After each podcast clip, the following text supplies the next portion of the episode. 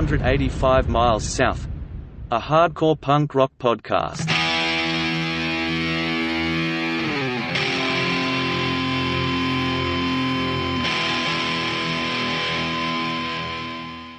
Let's just do it. Let's just fucking do it, dude. Let's just fucking do this thing. So, this interview is taking place on April 12th, 2019. Today I'm interviewing Max McDonald. He's one of my old friends. We've known each other from elementary school, and we probably became closer friends in junior high. Uh, we actually did a little band together and never really did anything. And then uh, I'm one year older in school from him, and I remember my uh, sophomore year, this dude came to uh, high school and was selling these seven inches. It was actually the first record I ever bought, and it was the No Motive uh, self-titled seven inch on It's Alive Records.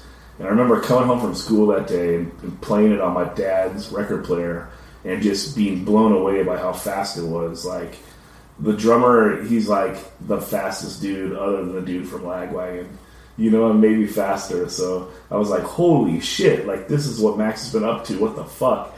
And I was like, kind of jealous, you know, because you're like 15 years old and you're like, holy fuck, like my friend is like knocking it out of the park, and I'm just some schlub like playing guitar in his, his uh, bedroom still, you know.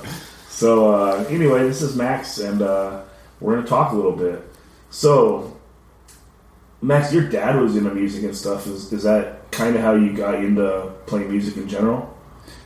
Yeah, that's right to some degree.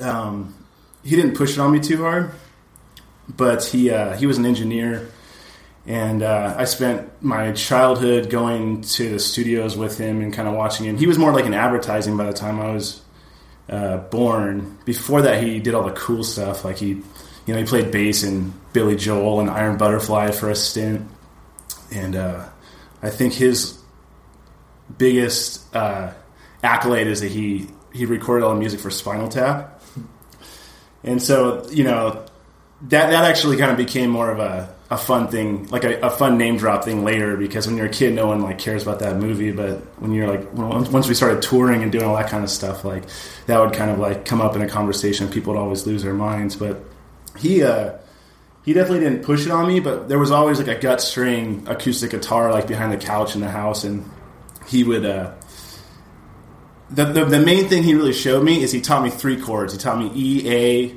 and D, and he's and he just said if you know these three chords, you could pretty much play every rock and roll song ever written. You know, so he would play them, and he'd be like, you know, this here's Wild Thing, and here's Louie Louie. And then he'd be like, okay, now you just like flip them backwards, and like now you're playing Gloria, and he'd like he'd like play a few bars, and he'd be like, you know, Gloria, G L O R A, and then he would, say, and he he like would say like you know, like, she smells like fish and she tastes like chicken, and, I did, and I had no idea that those like were not the words to the to the music, and so like later on, I actually discovered that song. I was like searching for those lyrics, and then I was like, oh, you know, because the the joke was like completely over my head, Right. and so, you know, I listened to probably like four different versions of that song. I- Everybody does that. I think like Patti Smith and Eric Clapton, all these people. But that lyric was a was definitely a, Pat, a Patrick McDonald uh, unique unique to him for sure.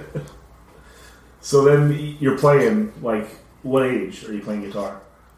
Uh, about 11, 11 years old. I think it was like right around the time actually you and I had started playing together. Um, what was the name of our band?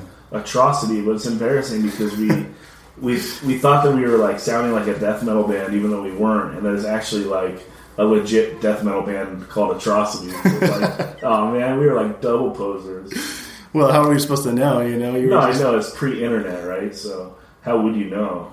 How would you ever know? Yeah, and I remember, you know, you and I had uh, grown up together, but we weren't that close. And the main reason I think we ended up being friends at that time is because I was in like uh, I played saxophone in, in band, That's right. and I was kind of decent, so I was I was playing in the higher level of uh, of like with all the eighth graders. yeah, you're killing it in junior high. Yeah, and I was smashing on the saxophone. So, so you know, you and I had like lunch period together. And I remember just like walking by you in the hallways, and you'd like throw me the devil horns, but with like a really serious face. You know, and you had your pentagram necklace, and your hair was all parted down the middle, and like you know, I, I was still just had like full on like wetsuit tan surfer kid, so it was, it was actually kind of kind of inspiring. So it was, it was pretty exciting, and, and we, we played our first show together too, right? Like we we played in my uh, my dad's practice space. Yeah, that was awesome. Yeah, he he used to share.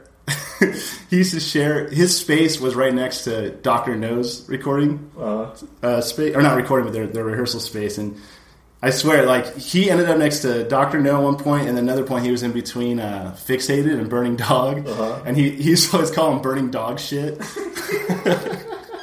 and he'd make fun of Doctor Know because this was like what this was like ninety two or something, so Yeah. that was like the metal years. sure. And he's like, these guys don't even play music; they just sit in front of the mirror all day practicing their hair flips. They're not. so he was completely over his head too. That's awesome.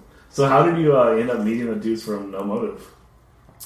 Um, it's kind of serendipitous, I guess. You know, we we kind of actually found out that we knew each other from before, just because those guys are older than me. I'm I'm uh I was going into my freshman year, and they were all already one year out of high school. And to put it in context, you're 38 right now. Yeah, that's right. And so they, uh, well, I'm 37, but big difference. What? So, oh, uh, dude. Oh yeah, you're right.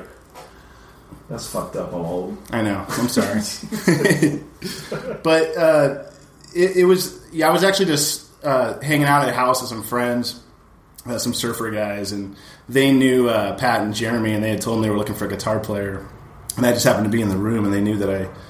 I played around on guitar, so I went over to Pat's house for the first rehearsal, and he was like, "Oh yeah, I know you," because he had dated. And Pat was like the like a super popular guy in in high school. Like he was on the water polo team, and like he was very much like a kind of a jock in that sense. And so he knew pretty much all like all the surfers, all the jocks in town, and so naturally he was like dating like the hottest girl in school and like all that. So he, uh, I had known him from before because his girlfriend had a had a younger sister my age, and we'd kind of they, they'd always have like parties when their parents were gone, and I'd see him and Jeremy kicking around. They were like these kind of like you know these mysterious older guys that just seemed to have it all together, and and so it was kind of interesting ending up in a room with those guys, and that was also the first time. Uh, I mean, that first practice, it just it blew my mind, like because I had just been playing. You know, we talked about this with like with uh, Ill Repute. What was the Ill Repute record we were listening to the other day that was like earlier, like The before they 82 heard Bad? Brains, probably or The something. 82 demos. Yeah, and we were we were kind of tripping because they hadn't figured out how to do like that fast beat yet. They were kind of just doing it like sort of half, and uh, and that, that's kind of how I was playing guitar too. It was all sort of like you know dan chicka chicka chicka dan chicka chicka chicka chicka like like you know the way you play it, the way you interpret punk when you're like when you don't know how to play yet. Right. And they're like, yeah, here, play this riff, and it's like, it's like this da-na-na-na-na-na-na thing, and and I was like, what is that? It sounds like like a waltz or something, or Yeah. like like country music, Yeah, you yeah. know. And so like they're like, just play it, like, and, and we'll like we'll we'll tear into the song, and and uh, so I learned the part, and then Pat starts playing drums, and it. I swear my fucking head exploded. Like, it was, you know, we played in this room with hardwood. It was like his bedroom and his house, with hardwood floors and windows everywhere. So the sound was just like, Yeah, he's room shouting like a motherfucker. yeah, there was so much attack in there, and like he starts playing, and it just sounded like. I swear, I, I don't think I've ever like gotten a rush like that since. You know, it was the most amazing thing I'd ever experienced. Yeah, I mean that's how it felt when I like listened to it, you know. And you, it's it's just so fast, and the first song on the second side, like kicking into like this killer like lead and shit. It's it was an insane record, and it, it caught everyone by storm. Right? It was like fire at Nard High. Yeah, and it, it, I think it was that perfect blend too of uh, you know we had a, we were kind of sandwiching a bit of a high school generation in that sense because I was the, I was young and and because I grew up with a lot of the, the the kids that listen to punk rock music in on the beach in the beach area there on Silver Strand. Um, they all had older brothers that were their age and everything else, and so there was kind of like instant uh, cred because all the guys that had just graduated high school that we all looked up to knew Pat and Jeremy, and uh, and I was like kind of we were like sort of the incoming generation, and it kind of just glued everything together in a way where like even though we didn't know what the hell we were doing, like we could still get like hundred people like packed into like a little living room somewhere, and it was just it just everyone kind of fed off the energy, of the fact that everyone was there, and it was kind of the thing to do. Yeah, this is late '95, so like punk was already popular, right? But people are like grasping for something local they can go to.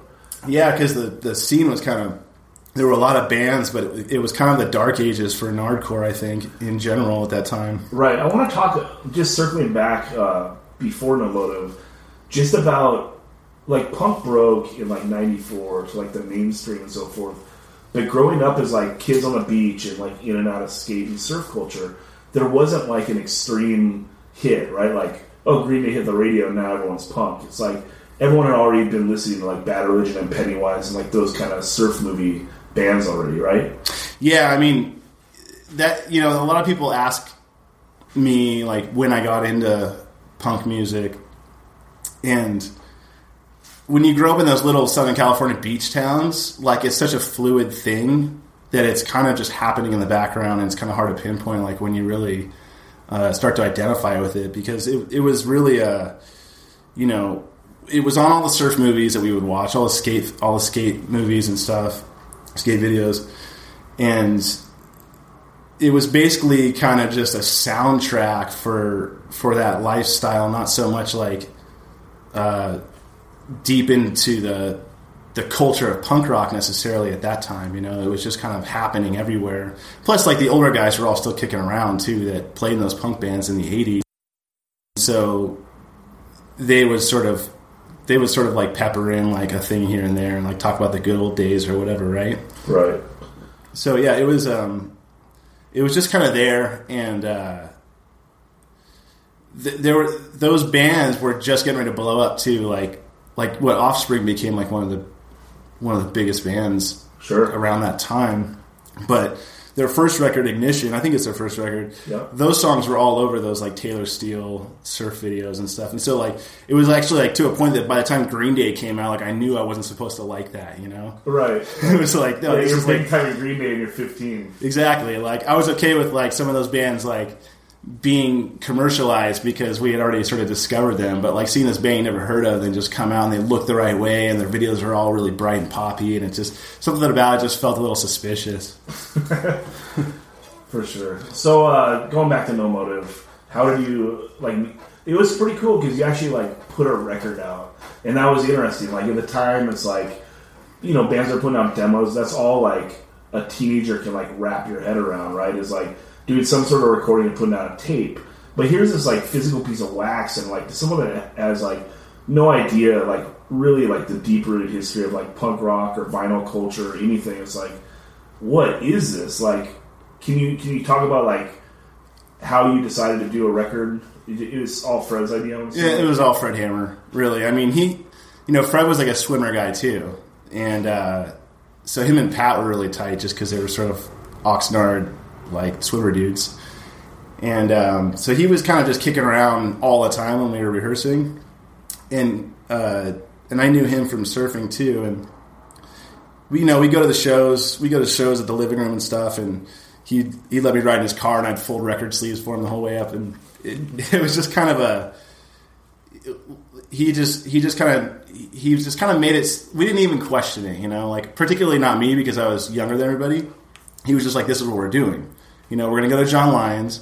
We're gonna record four songs. You guys are gonna pay for everything. We're gonna rip off Kinkos. We're gonna like bang the key on the ground so you can't tell them the copies you made of the, Yeah. the record covers. And we're gonna steal all the paper, and we're gonna have a record. And you know, we just kind of were like along for the ride on that on that one.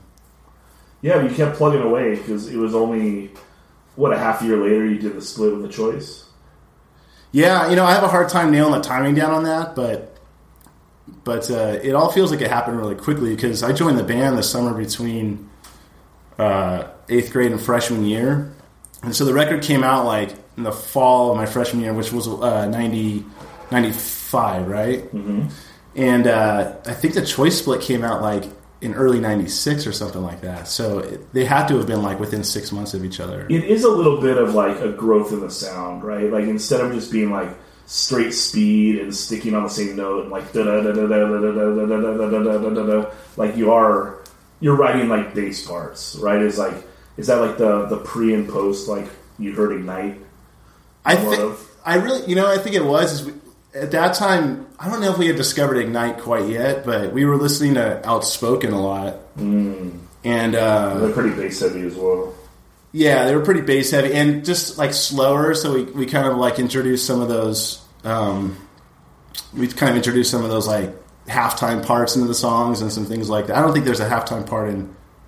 Yeah, one one of the songs in the choice split kind of like slows down at one point, gets a little heavier so. if I recall. Yeah. But yeah, those those kind of like dreamy bass lines and stuff. I think those were a little bit more related to us hearing some of that like hardcore stuff for the first time. You know. Yeah. And then you jump right into your first full length, right? Cynical? Yeah, yeah. So Cynical uh, came out on Edge Records, which was like the guy who played drums for the that late that later version of Stalag. He started a record label, and uh, he uh, it, was- He also wrote the lyrics to In Control, the song. that's right. I think he played on the demo. We'll find out. Yeah, and he also uh, trademarked Straight Edge And, and Nardcore, From, right? did he really? I didn't know that. That's pretty funny.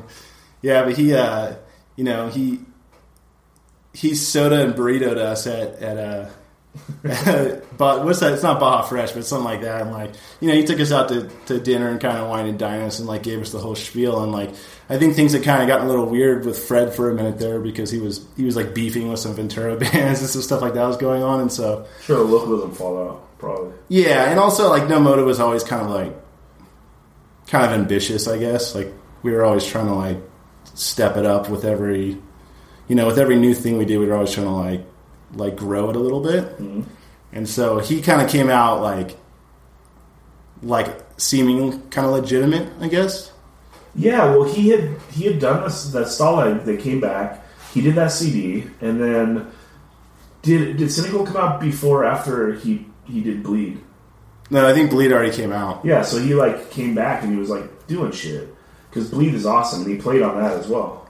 He did. He had a really interesting drumming style too. He, he would kind of like he would kind of stop playing the hi hat when he would hit the cymbal. I mean, you have Yeah. to stop playing the hi hat, but like I think he would stop like one hit shorter. Like he had to like think about it for a second. It's like that jump skip.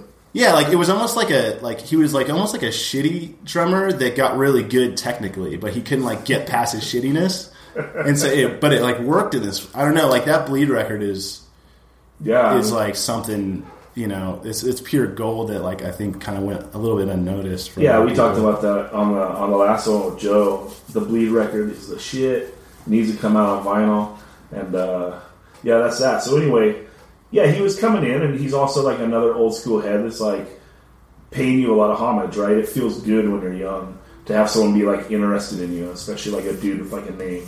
Yeah, and he was, and he was also kind of, he's like, yeah, we're gonna bring you guys into a real studio. You know, we're gonna produce this thing like, we're gonna make a real record. You know, and and hearing bleed and uh, and the new style had come out at that point, and and to my young ears, that sounded like a really good, like sonically, that sounded really awesome. No, they were like recording in a real studio, right? So like going back to what we're what we were used to, we explain a little bit about like recording at John Lyons at the living room. Sure, yeah. I mean, John Lyons, he was so key to like that entire generation of music, and uh, I mean, in retrospect, the way he did things was probably the best way you could have recorded young bands like that, which is just kind of like don't overthink it, don't overproduce it. Like I actually remember the first time we went in the studio with him, we uh, we ran through the song, and he's like, "Cool, is that did you is that it?"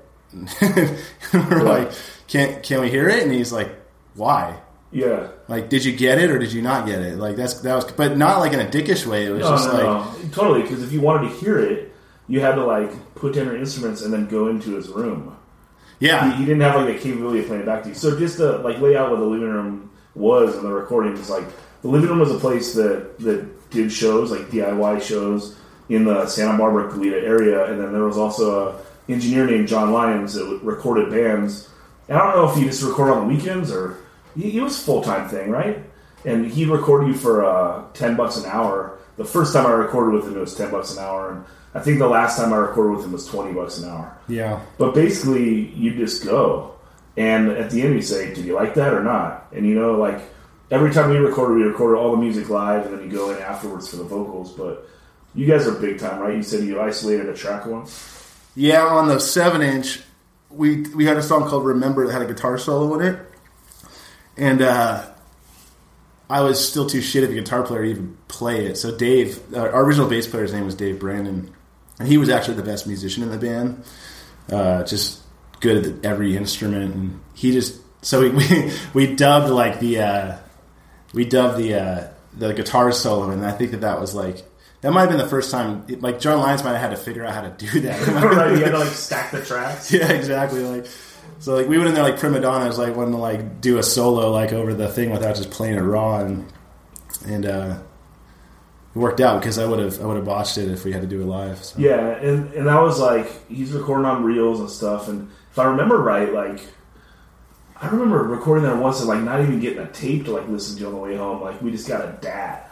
Oh yeah. It's like then we had to like figure out how to like get the music off the DAT. So it's like you go record and it's like you don't even get the satisfaction of like listening to it on the way home. You know, it's like oh now I gotta like find a dude that can like get it off this DAT. I know, and it, there's there's nothing better than like listening to that recording right after you made it. Like you're because Oh, you know like know, what it takes us like 45 minutes or an hour to get home from Goleta back Sure. to Oxnard. And it's like, wait, you do a four song demo, which is like what five minutes worth of music Yep.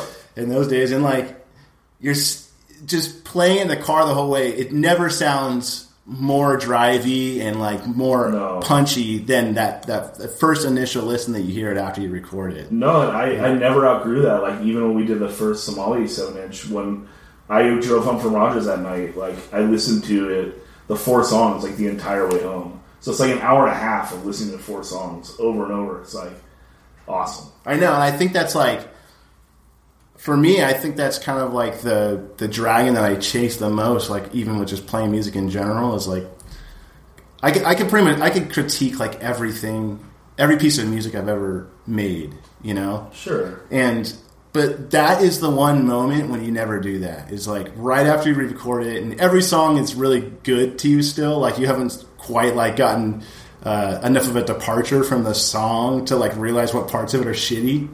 And so like that that moment is like the thing that makes writing and recording music. Like, Well, it's the so climax, fun. right? It's the climax of it. Like you've been building up, like writing this thing, and then you finally like get it out in the studio. And then like when you're in your car, if it sounds fucking dope, you're like, oh my god, like it doesn't get any better than this. You Right. know, it is all downhill from Yeah, there. yeah, you can it can only get worse from Yeah, there. it can only get worse. So anyway, that kind of like that builds a stage to you guys are gonna go like record in a real studio and like with like the like you're gonna have like Ryan Greene did one song I think right Yeah, well, we recorded that album twice because Joey had connected with this this local guy in Ventura named Stip, uh, Aaron Stipkovich, I think. I don't know. He was kind of like a yuppie guy. I think he was like an accountant that decided to throw it all down and just like, you know, go after his passion, which was recording music digitally when digital music was not really the way to go yet. And so we recorded the whole record, cynical with him, and it was just like it was like appalling, like how bad it sounded. Like I was like, dude, send me back to John Lyons, like right now. yeah You know, so he goes, okay, okay, here's what we're gonna do. We're gonna go to uh, the Valley and record in Ryan Greene's studio with this guy Adam something. And I think that, that, that this guy was like kind of like a, a Ryan Greene protege sort of dude. okay And so we went in there, we cranked out the whole thing in three days, you know, like music one day, vocals the next day, and, and mixing the third day. And uh, Ryan didn't mix the song, but he kind of like, you know, he kind of like ambled into the studio and was like checking on Adam, like, oh, how are things going? He's like, oh, you know, this and that. And, and then he pulls out like this, uh, this trigger that he uses like on all his, um, on all, all the fat, you know, all the fat recordings yeah that he get that did. kick like- drum sound yeah, to get that sticky kick drum. And like to us, like I could see like, you know, like there was like sunlight glowing off of this this piece of equipment that he had. Just like, oh my god, like that's the thing that makes, you know, NOFX and lagwagon and all these bands like sound awesome. yeah And so he plugs this thing in and and uh and then kind of like you know went on his way and that was kind of his contribution thanks bro. yeah, yeah, and that that album was uh, like very transitional, you know, for us, like sound wise, because we were still playing a lot of fast stuff, but um, dipping in to some more of the pop punk kind of stuff, and I think there was a, a like a reggae song on there or something. like- Yeah, that was a that was a sick jam track, dude. I, I remember being at a couple parties of it. the people were like, "Damn, that song is sick." Oh yeah, I went over well in the house parties for sure. Yeah, Yeah, and we'd be like playing that, and we'll be bobbing their heads, and like Fred would be like ghost riding someone's bike off of their staircase and you know, like, and that was uh, what else was up? Oh yeah, that song nine two four was on there. yeah. So we could jump back to that actually because. So you guys were playing basically just like locally and stuff, and you're you you build up a really good following playing all around like kind of the 805 area, which is our which is Ventura County. Mm-hmm. But you did branch out a little bit because you wrote a song about playing Gilman Street on that CD. So is that was that your first time like going far out of town? I think so. Yeah, I think we played like a couple places in you know Koo's Cafe or some spots like that, like down in Orange County. But uh, that was the first time we like, you know, we we drove up there in a truck in like a Saturn, like a like a coupe car or Right. something, and uh, just hope that it didn't rain. And and we the Gilman thing had just been like building up in our minds like for so long, you know, like because Fred had kind of schooled us on that. Like that's like the real like the real and only like DIY like punk club. Yeah, and like it, what I mean, they're not. They're, they're actually very different, but but what CBGB's is like name wise on like the East Coast, like maybe Gilman's like that out here, Absolutely. right? Like you, if you're a punk band or a hardcore band, it's like you want to play Gilman and you want to play CBGB's. Yeah, yeah, and we we were just, I don't know, like in our minds, like that was like, oh, this is our, this is like our ticket, you know, we're gonna go play like a real club, like in a real city, and go do that. not that Oxnard wasn't a real city, but like Oakland is in the Bay Area, just is, I don't know, like the fact that we were traveling to play made all this, it all of a sudden made everything feel really, really real. Sure. And uh, I actually remember Good Riddance was playing up there the night before, and so we drove a day early and watched them play. It was them and Fury '66. That was the first time I, I saw Fury '66, and they they blew me away. But uh, I, I was I was in the front. This this like skinhead dude was like headbanging, and someone I got pushed from the pit, you know, from behind, and right in the back of this guy's head, and like like it almost put my tooth all the way through my lip, and my tooth was like gray. It still is actually. My tooth. Is, I don't know if you ever noticed. I have like a little discoloration in one of my teeth. That was that dude's head. Yeah, and, was, and like you know, everyone's all hazy in Oxnard. So like for the next like six years, like I'd be walking up at lunch, like or walking up to some friends, and they'd be like, "Our Captain Blacktooth is here." So- but yeah, so you know, we played the next night. I had a big fat lip, and we played with like uh, some. It was a band called Sub Incision. I think they were kind of like a street punk band, if I recall. Okay. And then there was another band called the uh, White Trash Debutantes. Like, I mean, the, these were just like rough, like you know, Berkeley street punk type of people, and like there was a low turnout of the show naturally. But then we were like these kind of fresh faced, like new school punk kids, and it, it did not go over well at all. I just remember like. You know that kind of expectation you have after you finish a song, like, well, I, you know, let's like let's move to the songs really quick so if no one claps it doesn't matter but then like you get that quiet point and usually you play a show and like if it's not going over too well like you hear like some kind of courtesy claps and then it kind of dies down but there it was like one courtesy clap and then one one guy in the back just being like you fucking suck so it was it was a little defeating at that time because we had like that was just like the first taste of reality we Yeah, it's so defeating that you wrote a song about it, right? And that's just it's kind of funny because you guys would go on to play like ton and ton of shows where like inevitably when you're touring the country, you're gonna play bad shows. Yeah, I know. I wish I wish we had the clarity on that at the time that we wrote the song because it was such a big deal for us that we kind of wrote this this defeating song, and then the song followed us for a long time. You know, like like we, Well, you we- played one bad show and it's like he cried about it, I know he cried about it. Like I, you know, I remember when we signed to Vagrant. Like we'll get we'll get more into that later, I'm sure. But like when we signed to Vagrant, they were like, yeah, you know, we kind of been like watching your progress, and, like we've we've noticed how you guys have sort of grown and like evolved from this this first seven inch into this last LP.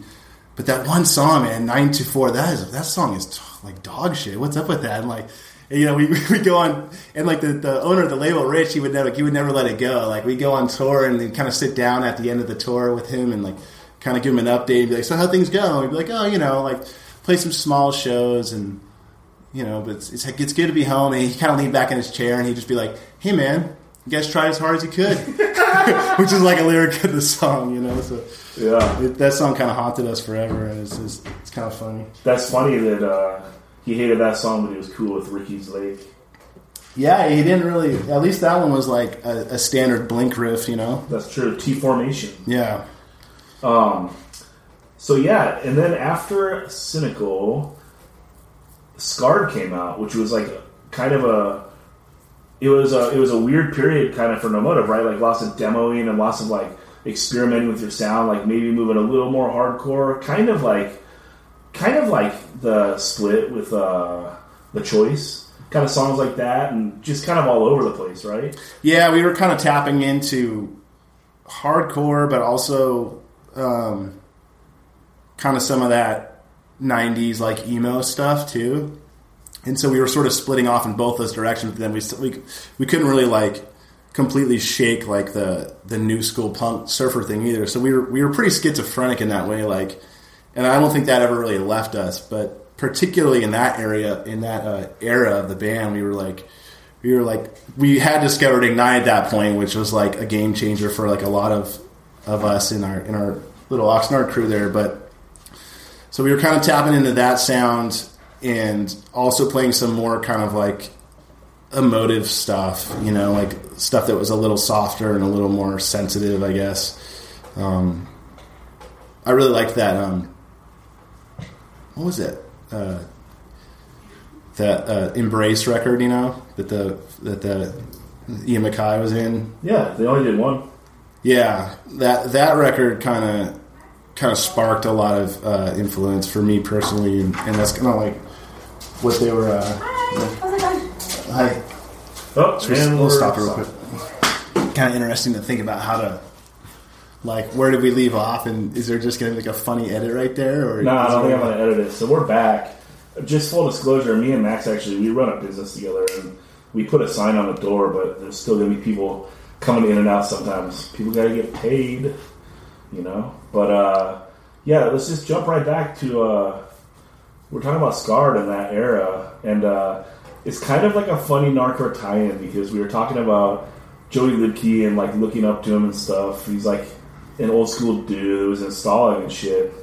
And so much related with Nardcore is Mystic Records and Doug Moody like bootlegging shit. Like, for instance, Ill Repute, like they put out their classic album, What Happens Next, and then like three years later, they were just like dicking around in the studio, like just demoing and fucking around. And like Doug Moody like put out an LP called Transition that was like just stuff that they never planned on coming out, and it was it's terrible. Like I can't imagine. I can't imagine what I would do if I was a band. Like, dude, we weren't planning on this coming out, and it's not like a fucking LP. It's a bunch of like demos, you know. Like they didn't have anything to do with the sequencing or anything. Like, you know. And anyway, that's kind of what Scarred was, right? Like, I think you were saying like he, he wasn't supposed to put it out. Like it just came out.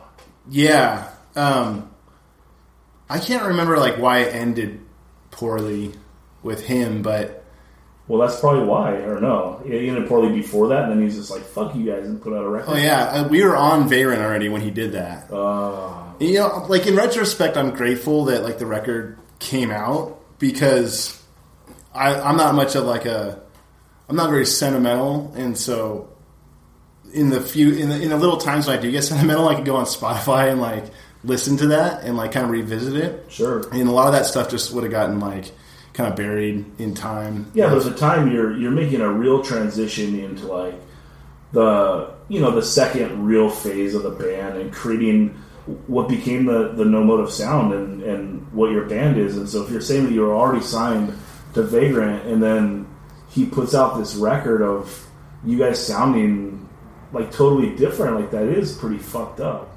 Absolutely, and and I remember like us hitting him up about it, and him just saying like, "Well, your contract, you guys owe us, you owe me another record, so I'm going to get it one way or the other."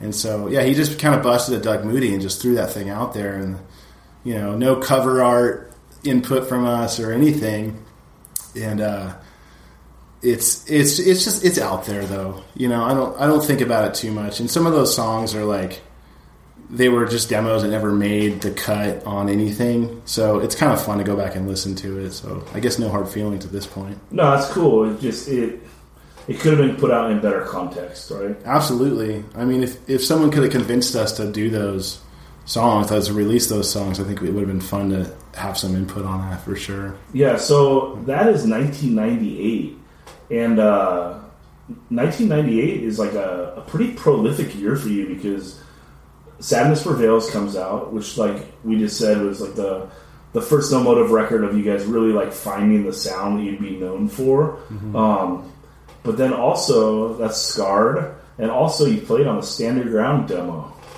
How about that?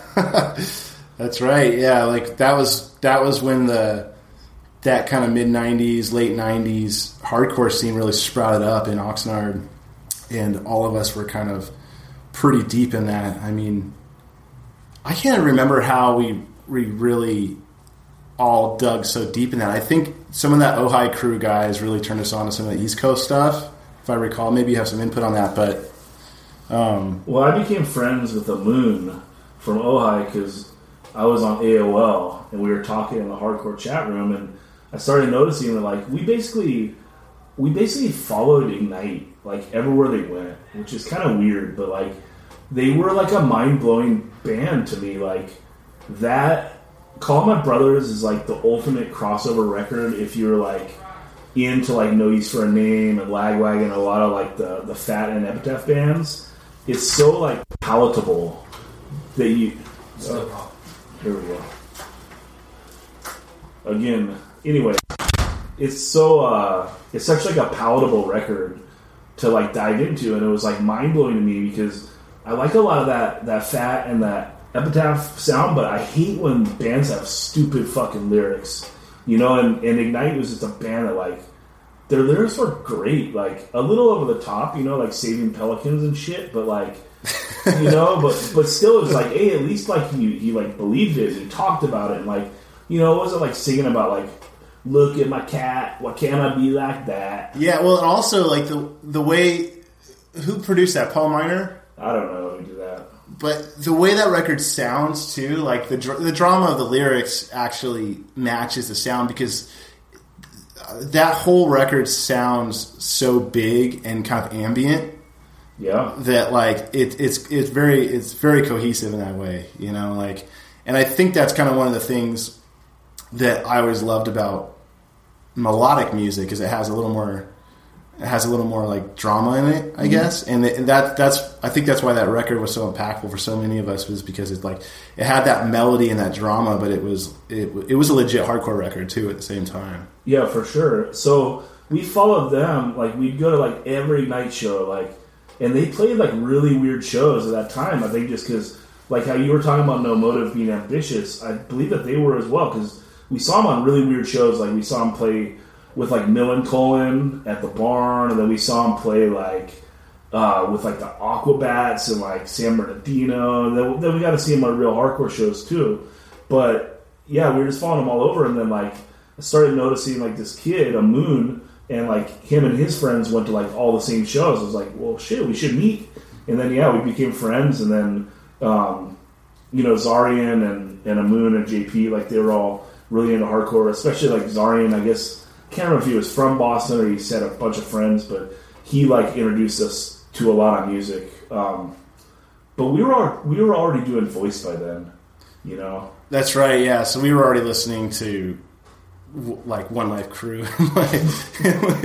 yeah, One Life Crew and Strife. And Outspoken was obviously a big influence for voice for Voice of Defiance as well, right? Yeah, I mean, yeah, Voice of Defiance was like it was outspoken and and I guess like mouthpiece to a certain extent, mm-hmm. but better drumming. And, yeah, I think I think really what it was though is like that was when we started to even understand that there was a separation between hardcore and like we started to understand that there were like different way like there were different factions of punk rock, right? Sure. Yeah, there's Like- all these different scenes. Yeah, like when I was a kid and I was discovering that music, I would go to Salzer's and I would I would basically like handpick records based off of either like familiarity, like I you know I bought like an aggression record because like I I had seen the logo around and like had skulls wearing leather jackets and like it just felt right. But you know I grabbed like a Ramones record, an Exploited record, and like some stuff like that, and, and it had nothing to do with like me knowing anything about it. It was just like you're you're going off of the cover art, really, you know.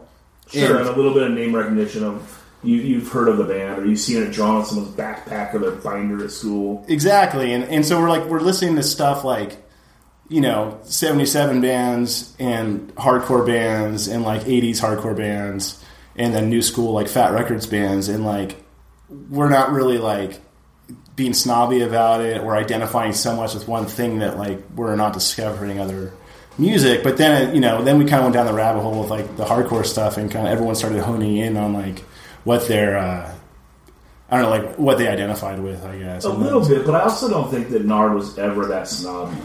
And like, I think part of that is because again, our palette was so big with like what we listened to. We never went down like, oh, I only listen to like straight edge revival, or like I only listen to like the Victory Sound, or I only listen to like fucking DB. Right. You know, it was like like you were saying, like we just kind of listened to everything. Um, I don't think that ever really changed. Like maybe there was a year or two. Not so much. We just started to know.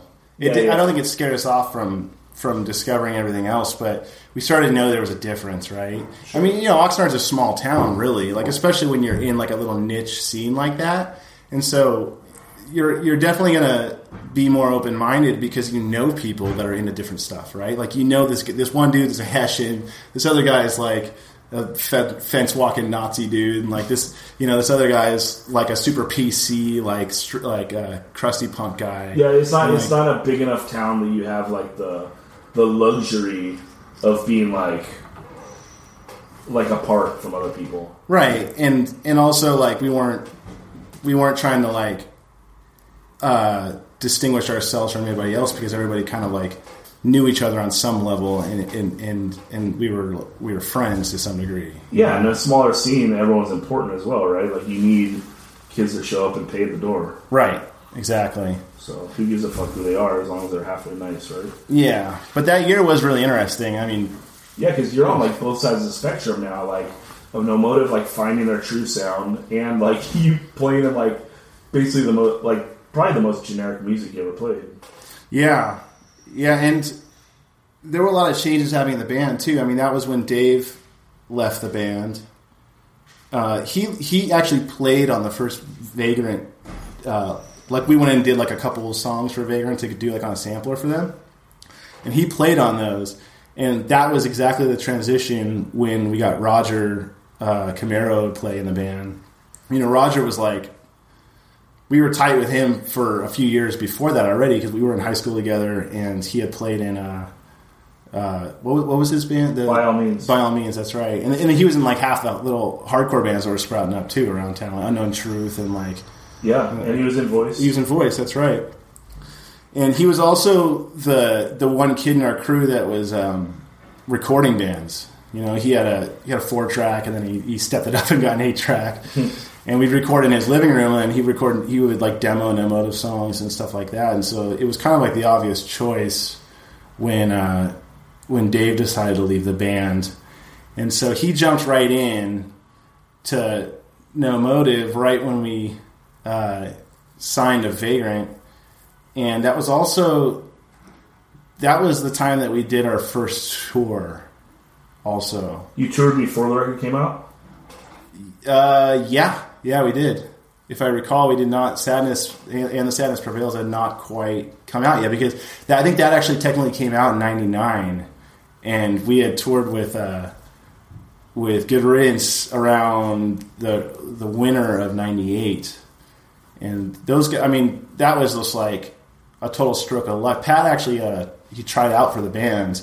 Um, after For God and Country, their their drummer left, and they were they were auditioning drummers, and Pat Pat had tried out for the band, and that's how we kind of got that line to them. And those guys, uh, those guys pretty much taught us. You know, Pat's really charismatic, so like somehow he was able to like try out for the band, not make the cut, and then like continue some kind of um, Dialogue. dialogue with them. And this is like this is before cell phones, right? So he's obviously he's calling him on the phone and like Right, running up a long distance bill. yeah, and he's like you know he's calling Chuck or whatever, and be like, "What are you doing right now?" he's like, "Why is this guy calling me?" But I don't know. Like they were they were gracious enough to uh, take us on tour. We had played like two shows with them and Burning Dog actually before that. Um, but uh, they they took us on tour and it was I, I can't imagine like a better scenario like for a first tour because they were already killing it for one thing. So we were playing like legit shows every night. Yeah, if it's ninety, if it's ninety eight, they're already on their third LP. yeah i think it was uh, when when ballads of the revolution came out right? So um we were we were and, and they, they just they showed us exactly what they do like here's here's what you need you'll follow us in your van to like every show First, you got to hire Joe Rivas. First, yeah, that's right. We brought Joe with us, and uh, and he had already toured with Good Riddance, like he had roadied for them uh, previously. So, like everyone kind of knew each other, and the whole like touring shenanigans and everything. I like I learned that that was a thing, you know, Sure. because their bass player Chuck's like pretty much insane. Like he would- he would if if you ever at a show and he knows you and you have your hands behind your back, like you know, you can, sometimes you stand, you kind of like cross your hands behind your back. Sure. You'll just out of nowhere you'll hear this like this voice in your ears going like, "Oh yeah," and then, like he like sticks his dick in your hand, you know. and the funniest thing about it is like for me, like I'm not seeing this happen, but like the entire like there's 500 people that are watching him like stick his giant dick in my fucking hand, and and so like that kind of stuff was, you know, it just it just schooled us really fast, and and, and because they were so established, like. uh just interest, interesting things happened. Um, you know, we toured in Canada, and it was Canadian Thanksgiving, and they they made this huge like we we we traveled into Canada for the first time and into uh, Winnipeg, if I recall, and when we got there, there was this like huge like Thanksgiving spread, but it was like all vegan, you know, and like and everything. We were just it just felt so well cared for. It was a very like it, it was definitely not like a good representation of like what a first tour should feel like because we did that after the fact you know when we when we toured on our own Sure. and then that's that's when we got like the the reality the the reality check on like The ro- the road's rough. yeah like the sleeping on a park bench because the van's 120 degrees and like and all that kind of stuff Right. So, did you go all the way around the U.S. and into Canada? That tour was a two week tour it went it went basically to uh minneapolis Okay. and then we cut up to canada and then jammed back west so, which was rad too because we you know went across the canadian drove across the canadian rockies and got to see the the auroras and stuff like that and it Oh, was like sick. you know i mean for me like the thing i miss the most about touring now that i'm a dad and i'm not playing music professionally is there's no other like lifestyle you could have where you just end up in the right place at the right time all the time. You know, like whether you're driving through the desert at sunset and it's really beautiful, or you're driving through like Wyoming and Montana, and like you just get to experience these things that like normal people don't get to see in their lives because people will go travel, but they're they're A to B, you know. And on tour, it's like you have nothing but time. It's a bunch of hurry up and wait. Like even at shows, like you're if you're lucky enough to get a sound check, then you're like you have a three hour window before and a, four hour window after, and then like, and so you're you're just kind of like I don't know, you're just kind of you're just kind of wandering around these different areas and finding yourselves in parts of the country that Yeah, and while you're so young, and and like somehow pulling it off, right? It's just it's weird. It, it's really weird to think about. I also I agree with you like about the point A to point B because like to get a feel for a lot of like the cities in the middle of America, like I feel like you need to drive up on them. Like, can you imagine if you just flew from like San Diego to Kansas City? Like, you just go up city to city and fly home. Like, it might not even feel like that different. But like, if you're driving and it's like there's fucking nothing, and then like suddenly you're in a city. Like, I mean, maybe Chicago is the best example of that, or Minneapolis. Mm-hmm. You know, you just come out of nothing and then you're in a city. It's like, it's pretty fucking mind blowing. It really is. It really is. And it, you know that was pre cell phone too in those days, and so if you wander off or something and get lost, it's actually kind of a big deal, you know. Oh yeah, Yeah, like It, that happened a handful of times where, or you break down. or you break down. You break yeah. down, and you're you're walking to like one of those boxes and, and hoping someone on the other line is going to pick up, and then you can describe where you are. Yeah, and you're like, you know, you're using Thomas guides like to get from Yeah. A to B, and I don't know, you're sitting in a laundromat in Mississippi somewhere, and and it's like this really impoverished like area, and you're just kind of, I don't know, I, I just can't, I can't imagine not having experienced that, and I feel like it actually gives me a little bit of a, uh, not an unrealistic filter, but I I definitely don't experience things the same way as I would have had I never like seen so much so young.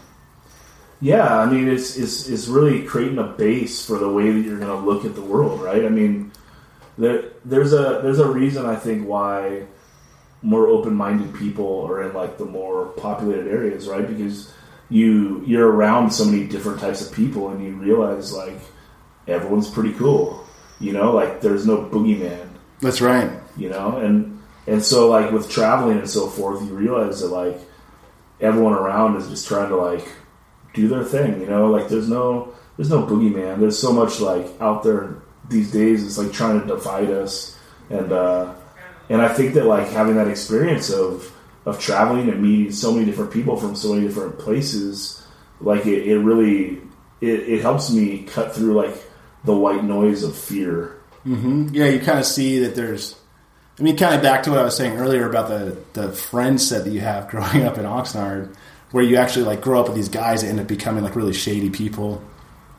Um, same thing as like being in the Midwest uh, on tour and kind of interacting with people because they have completely different uh, value sets than you do, and their entire world is is complete like is completely different than what you're experiencing. I mean, I mean, do you remember like touring and trying to find a decent thing to eat? I mean, you go to the Midwest and it's like the grocery stores. You get iceberg lettuce and like green tomatoes. You know, like they're they're just the exposure to what we like. Luckily, living in California, or if you live in the bookends, or if you live like in a metropolis or something like that, you have access to so much culture and so much food and so much uh, influence. You know, and then you go into these smaller towns and you realize that like they, they have a very uh, a very small kind of scope that they're sort of like looking through. And so you know when, when it comes to sort of like the some of the political stuff and and just value sets it's kind of hard to uh, relate sometimes but it's also important to like recognize that people have a different reality and they really are like not experiencing the same reality that you are and so it's kind of it's it's easier to get on the same page with them and not not just become so uh, divisive about everything Yeah.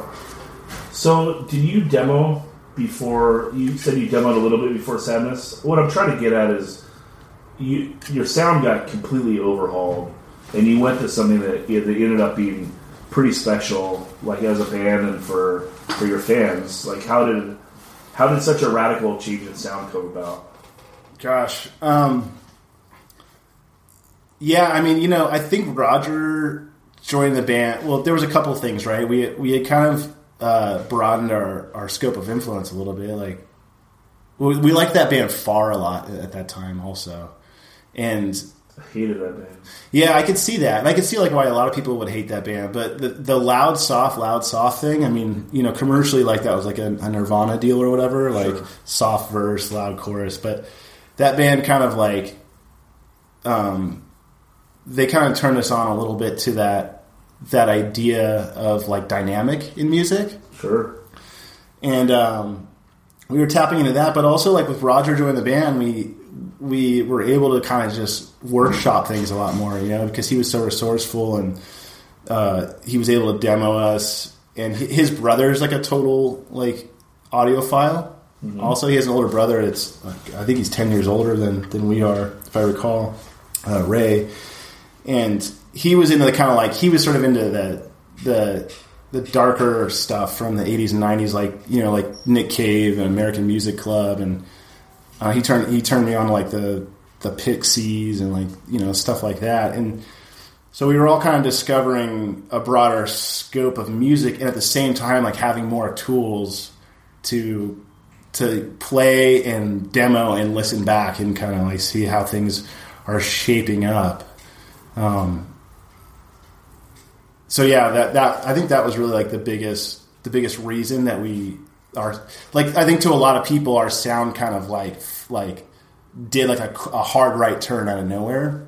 But for us, it was just because we were we were working a lot, like we were writing a lot and doing a lot of a lot of music at that time, and so it just it just evolved or or devolved if, if that's your take on it, like really quickly. You know, we turned we became what whatever No Motive sort of was for the next like couple records, uh, really quickly. And was that when you stopped covering "Talk Is Cheap"? No, man, we did that. we did that well into the the, the third Vagrant record. For real? Yeah, it, yeah. I mean, the, the, us covering that song was novel to begin with, right? So why stop? Like, uh, if, if shit really hit the fan at a show, like even later on, we would just be like, "Fuck it, let's just play Talk Is Cheap." Let's play "Talk Is Cheap" and get the fuck out of here. Yeah, and I just like stage dive in the crowd, and my, my cord would come out of my guitar, and, and everything would just be a total disaster, you know. Yeah. No, that's a that's a good back pocket song to have, right? so how prolific were you right after Sadness? It comes out and like I don't know, how- how well received was it like in in general, and uh, how were you getting like your feedback at that time? Well, sadness was uh it was nationally it it worked, you know? Like we were touring, people were responding well and uh and it was we we had no like second second guess guesses about like like where we were headed with that. Locally it didn't really transfer over. I mean, I think I think in in, Oxnard and Ventura, you know, we, we got a lot of accolades, um, kind of on the face of things, because people were just stoked that there was a local band that was actually like signed to a, a legitimate record label and touring and and doing all that stuff, and so people kind of tended to respond positively to us uh, as people. You know, we're all nice guys too.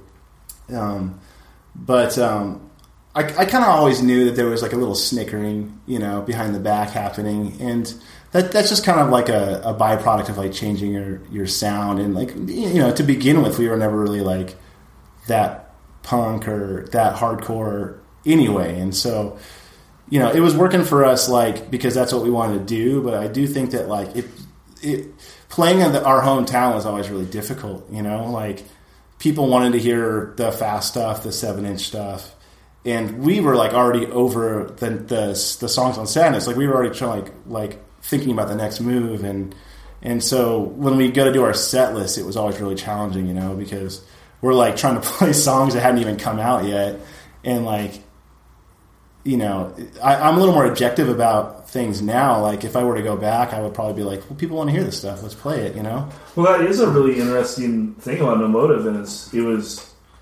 bold in one way, right? It's like you, I don't know, when you play in a band, there's such a balance between like what you want to play and what what you need to deliver if you expect kids to like pay at the door, right? Mm-hmm. And so you guys were like pretty bold early on, like even after like Cynical was like pretty new and like not playing songs off it. You know, like I remember we we, we were in uh, oh man, what's the college area right outside of Goleta?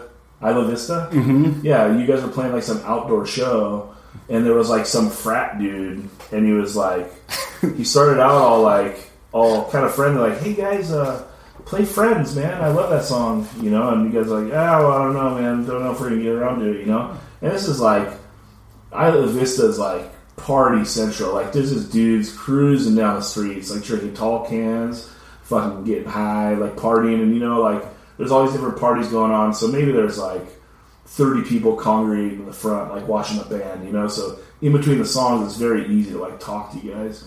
You kind of blow him off, and like he starts getting a little, a little more heated. Like, nah, man, like, uh, play Friends, man. That's like my favorite song. Like, you know, the CD just came out, you know. like you're like, I don't know, man. Like, not, not really playing Friends, you know. And and then like, you know, a few more songs later, he's like, "Hey, play friends, you fucking motherfuckers! I'll Yeah. fuck you up." Like, I remember him well, actually. yeah, like he's pretty aggro. So like you were making those decisions like even back then, like you're still a pretty young band, like just did your first CD and you're like we're kind of like we're on the, the we're on the kick of like just doing it for us and either you're along for the ride or you're not, right? Yeah, I mean, honestly, like, I, if I have any like kind of not like regrets, but like if I were to sort of uh, kind of triage like what happened with No Motive, like why we didn't do better like ultimately than we did, it's because with there there was a bit of an arrogance there on our part that like it, it, we were just very uncompromising but not with like um, sound logic necessarily. It was just very much like this is what we feel like doing, and we don't really like.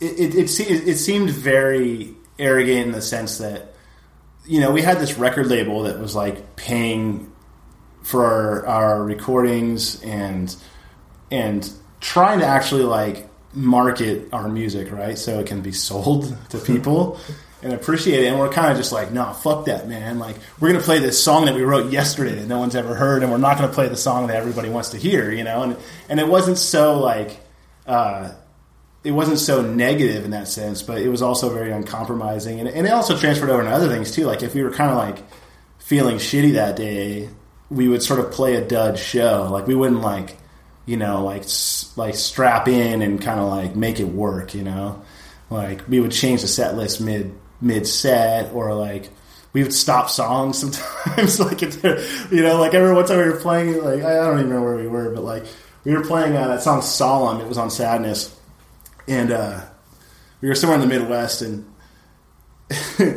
and dude, it just sounded like uh, it just sounded like two cats rolling down the stairs in a trash can together. You know, like I, I could not make out a single like note that was coming out. Right? Of the monitors? Yeah, like it just the, whatever it was, like acoustically in that room, like it just sounded like total white noise. And I remember Jeremy just being like, "Wait, wait, wait, hold, hold on, man, hold the fuck on, wait." And like we're stopping the song, and this is like a legitimate show. You know, there's like 700 people there or something, Jeez. and we're standing there like, uh, "Okay, like what's happening?" And Jeremy's like, "I can't fucking hear a goddamn thing." Like, and then we sort of like Fuck it, play talk is cheap. Let's get the fuck out of here. exactly like it, it, but like the arrogance to think that like because it doesn't sound good to you while you're on stage that you get to just stop the song like the, i think that that was a very funny uh i don't know. We, we had a little bit of an illness in that way that it never became like a career in that sense. Like we always sort of like we're like nah man like we're artists. Like we're gonna do like we're gonna be true to ourselves always. And Sure. and it, it's funny because that like that's like a very much like an ethos of punk rock and like or like being uh, a visual artist or something else like that is like this kind of like in theory right it is. Like Yeah. i'm going to be very uncompromising about what what i do but i think really like there should be some kind of like relationship between what people are kind of expecting from you and what you deliver to them you know Yeah, I mean, well, I just think it plays out, right? Like you, you make that decision, and then if you don't deliver, they have the choice to like see you again or not. yeah they can drop off and then you know and then the, everything works itself out eventually right like you stop selling records or Yeah, but you guys are you guys are killing it at the beginning, right? Of uh, of doing sadness and being on tour for that. How many tours did you do off that record? Well, we did. Okay, so we did the Good Riddance tour uh, before Sadness came out, and then if I'm getting my timing right, we we did a, a headlining tour after that, um, like a legit one. I think it was like four or six weeks or something like that. How many kids are you drawing on a headlining tour? Uh, it was like it was like it's pretty dinky. You know, I think you know the, on average there was probably like twenty to fifty people at every show. Um, had a couple little good ones where maybe there was some more notable bands that we kind of hooked up with here and there.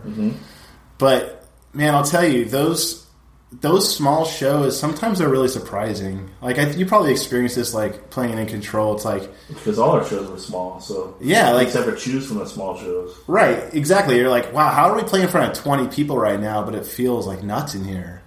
and there was a lot of that, and and the kind of uh, the enthusiasm that like you would get from people at those small shows is it's on a different level because like you could tell when you're talking to them after the show that they're like legitimately stoked. And so even though the turnouts were really small, like we could tell that we were like hooking into something that felt really good. That's cool because like there's nothing that feels worse than like the apathy at a small show. Yeah. when you play like a a bowling alley in like somewhere in Western New York to like 20 people, and you can just tell no one gives a fuck. I know, and you know, those small shows are also interesting because you're not getting like uh, paired up with bands that you that you like are of a similar sound or a similar scene necessarily. Like you know, like well, we played in like Lubbock, Lubbock, Texas with that band Speedwagon. You remember that band? Nope. They, they were called REO Speedwagon at the time, and they got sued. Oh, so they had to change their name to Speedwagon. That's Speedwagon, huh? Yeah, but they were just like dudes with like handlebar mustaches and no shirts on and long hair, and they were just kind of like you know, just kind of like crank crank rock or whatever. Yeah. It's like, but you're like hanging out with these guys and drinking beers with them after the show, and and the crowd is just like obviously not there because they're they're like super hooked up in some niche. They're just like, let's go see some heavy Some music. music. Yeah, and so I mean that that's always like a really interesting positive outcome of, of those early tours is like you're just playing with anyone and everyone and there's there's some guy like you know like a what, what do they call the, the ICP dudes What- juggalos Yeah. yeah that they'll be like like juggalos in the pit like It's always like, juggalos. yeah you're playing The juggalos hold it down though. Like for, I don't know. I've always respected that, right? Like those guys, they beat, they they built like a whole scene. right? absolutely and it's like it's pretty positive. Like I think, I don't. I mean, there's, there's probably some shitty side to it, but I don't know about it, so I don't give a fuck. But like, it seems like pretty positive. Like, you know, it's about friendship and unity and and building each other up, even though like everyone's like a bunch of freaks, right? Like, I don't know. You you always gonna have a juggalo show in the middle of the country. Well, I don't know. If you think about it, really, like it might not be unlike being into hardcore in the early '80s. You no, know, I'm sure it's yeah, it's very similar, right? You're like an outcast. Yeah, and and, it's like- like palatable for them. yeah, and and to people outside of of what you're you're doing, it seems kind of subhuman or um, or trashy, you know. But but they're hooked into something that that makes them feel uh, I don't know, like a part of something, and that that's better than like I don't know, like joining a like a neo-Nazi group or something. Well, I think like that's that. the most positive thing about it is like, even though a lot of that hip hop is like terrible, like you got a lot of these people that could have like gone really the wrong way on the racist tip, and they're like into rap. Mm-hmm. You know, so it's like it's keeping their mind open like that, right? Like at least they're not a bunch of fucking shitty racists. Exactly, and obviously they're not hating on us because they're they're not bummed when we're playing, and they're Yeah, they're like, there, Fucking rock and roll. Let's do it. right? So, what other bands did you tour with? Uh, so you know, sadness. The first two records, sadness and diagram for healing, were, were produced by Trevor Keith. He sang them face to face, and so uh, which also happens to be the first show I ever went to. Uh, so that was actually a really cool tie-in for me. Did Um, you ever tell them that? I must have. You know, he was actually living on on Strand at the time. Huh. Um, you know, the, that band's from Victorville originally, and uh, that was actually another reason because the owner of Vagrant Records, Rich Egan, was Face to Face's manager, and uh, their roadie or a merch guy or something, he lived next door to me when I lived on Melrose Street on Strand. Huh. And so their guitar player Chad was uh, was um, like kind of posted up with him for a while, and I would I would bug him all the time, you know, and like give him demos and stuff like that. And so I think I think Pat kind of like hitting Vagrant with no motive stuff, but then also me bugging Chad, um, kind of like they were like, "Who's this band that like these gu- these these guys that we're really tight with? Like we keep com- these guys keep coming back into like our field of view somehow, you know." And so I think a little bit of that had something to do with like why we were able to like win those guys over and get signed to that label. But uh, Trevor was taking a stab at um, producing, and so Rich hooked us up with him, and he produced Sadness, and then uh, and then they they put us on a face to face tour after our uh, our first headlining tour, Uh, and uh, yeah, it was really fun to be able to tell them that, that that that was the first show I'd ever gone to. So like, I kind of we always just kind of sort of felt a kinship with those guys. But like, it was really interesting going from touring with Good Riddance to touring with Face to Face because they were very much more like like Good Riddance did not give us a good idea of like what touring with other bands is like. You know, like they didn't need all their their own space and like like we were like with them the whole time. Whereas with Face to Face, it was like they were very much like career musicians. You know, like they they were on a bus and. Um, God, if I recall, that it was when they put out "Ignorance Is Bliss" too, which was a really good record. But it, it, their fans fucking went like ape shit about how much they hated that record because like they were. It was basically an art an art record, you know, compared to any other face to face record. So I think maybe they were sort of like uh, they were sort of hunkering down the bus a lot too, and so it was interesting having recorded with them and sort of knowing them, cause, like I, I, didn't say this earlier, but Trevor ended up moving to Strand because Chad was like, "Hey, I, I,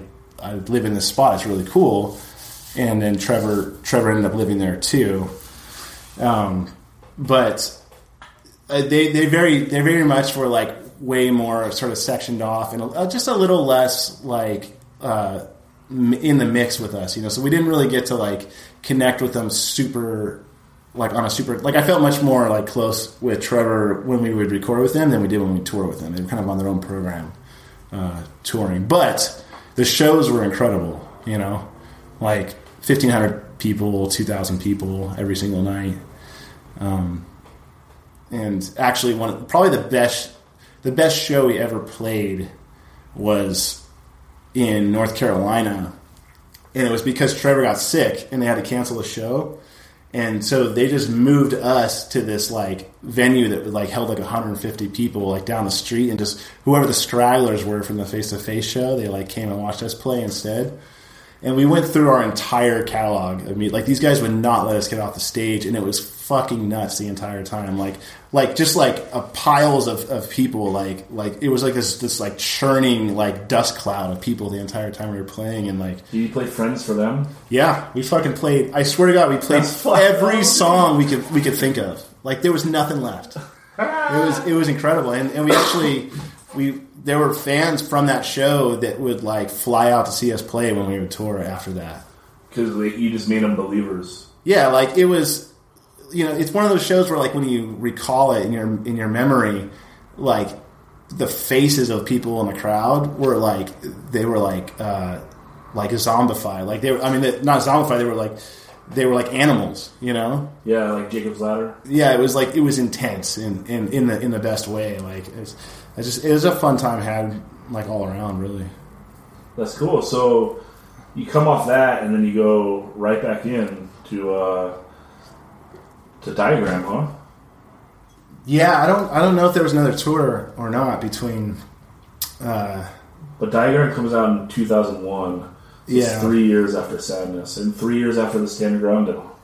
That's right. I wish I could tell you more about Stand Your Ground, but I was kind of like a. You were kind of in and out, right? Because I, I think I, I ended up taking your place on bass. You you and Corey left the band. I don't remember. I don't remember who left first. I think I left first because I actually recall really well that Corey was like solidly in the band still. Okay, and then like we went and we did the we did a seven inch as like a four piece. That's right. I think there's maybe it was on the demo, but I feel like the picture on the seven inch is me playing bass, but you were the bass player. Nah, so that's like uh, that's like some Euro. It's like uh, some Euro dude put out the demo on a seven inch. Oh, is that what it was? Yeah, it's you playing on that. So yeah, cool. Just like little shell tops, like jumping in the air. yeah, I think like I don't know what it was. Like a hundred got pressed or some shit. Because that same dude did the second voice of the finest seven inch, and like there's only a hundred pressed or something that's kind of a bummer because I actually I love that record. It's better than the first one, you know, but it never like got out there. Yeah. Anyway, but back to you, dude. Enough about you, Joe. That's right. so how do you, how do you feel about uh, Diagram for Healing? Like, were you were you concerned about there being like a sophomore slump? Uh, not really at the time. Um, that record, we okay. That what started? What was happening at that time? We were we were definitely getting poppy You know, we were getting more poppy. Like uh, Sadness had a bit of a, a melancholy kind of thing going on, and uh, I don't know if it was like influence from some of the bands we were playing with because we were Pat was really like uh, he was going really deep in like pop punk too at that time. Like I was sort of going, I was getting into heavier, harder music, and Pat was like halfway kind of like on a mission to like actually find like legitimate commercial success like as a, as a band and he was really liking like really poppy stuff like blink 182 and mxpx and band and we were we had toured with mxpx that might have actually been for diagram now i think about it but he, he just liked that real that three chord pop stuff a lot and that kind of found its way into a lot of the music pat had a lot of influence in the writing uh, in that era, like the you know sadness and uh, and diagram. I think he probably wrote like at least some portion of like most of the songs. Um, and uh, so that record, I don't know. You know, it, it, it felt. Thi- This is kind of like the the phase, like I, I wouldn't call it a sophomore slump, but it's it's the phase with every band where you're sort of at this point you're starting to kind of go through the motions a little bit.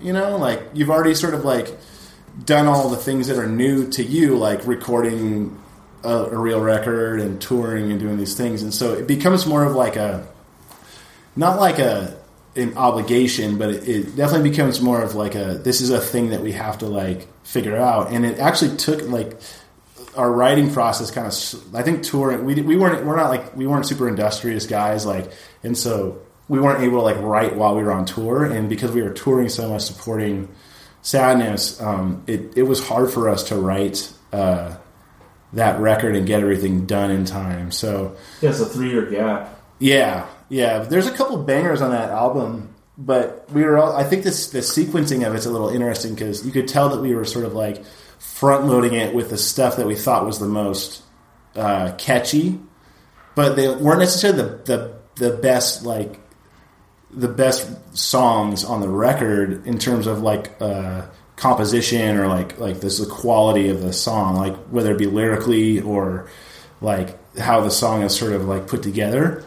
But the first few songs were like catchy, you know, and that actually went over really well, like with the people that we were playing in front of. Like, I, it's funny because I think sadness for people that know us was sort of like the the important record that we did, but nationally and maybe even internationally, I'd probably say that Diagram is the one that we're like actually known for the most. It's interesting.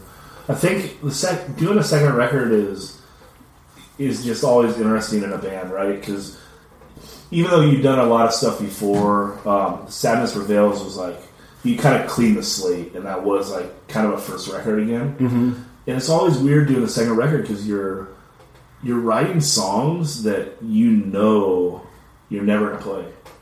Yeah, So it's like you're writing these songs to like fill out a record, and you know you're never going to play them live. Like you're not really like accountable to them, you know. So I think that's why some bands like their second record can just be garbage. Because- maybe. I don't think we were that jaded yet. I'm not saying you're, I, I, I, I'm not. I'm not knocking your record at all. I'm saying that sometimes the second records are not the best. Yeah, no, I'm not, I'm not. I'm not saying your album is garbage. Well, I, I just meant I just meant what I meant by that is that I still like was in that state of mind that like every song we wrote on that record when we wrote it felt like a total banger, you know. Yeah. It wasn't until like later that I started like critiquing some of that stuff, and me personally, I don't think that's like my favorite No Motive record, but it definitely is the poppiest and the catchiest one. And it's uh, a good record. You guys never like shit the bed.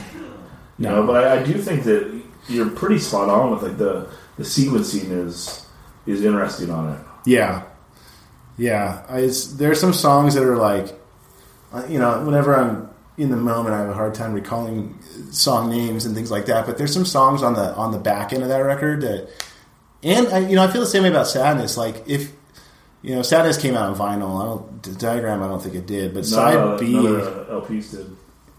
yeah. Oh no, Sadness came out on vinyl though. Sadness came out on vinyl like I think a thousand copies. Yeah, yeah, it did. Yeah. But side B of like any of those records, um, I feel like is actually like for me, it's like the best like representation of like where our heads were really were at. You know, Would you write for that? Would you like in your head? Would you be writing like the CD? Like when you're sequencing, Mm-hmm. you're obviously like sequencing your songs to be a certain way. But are you also thinking about side A and side B?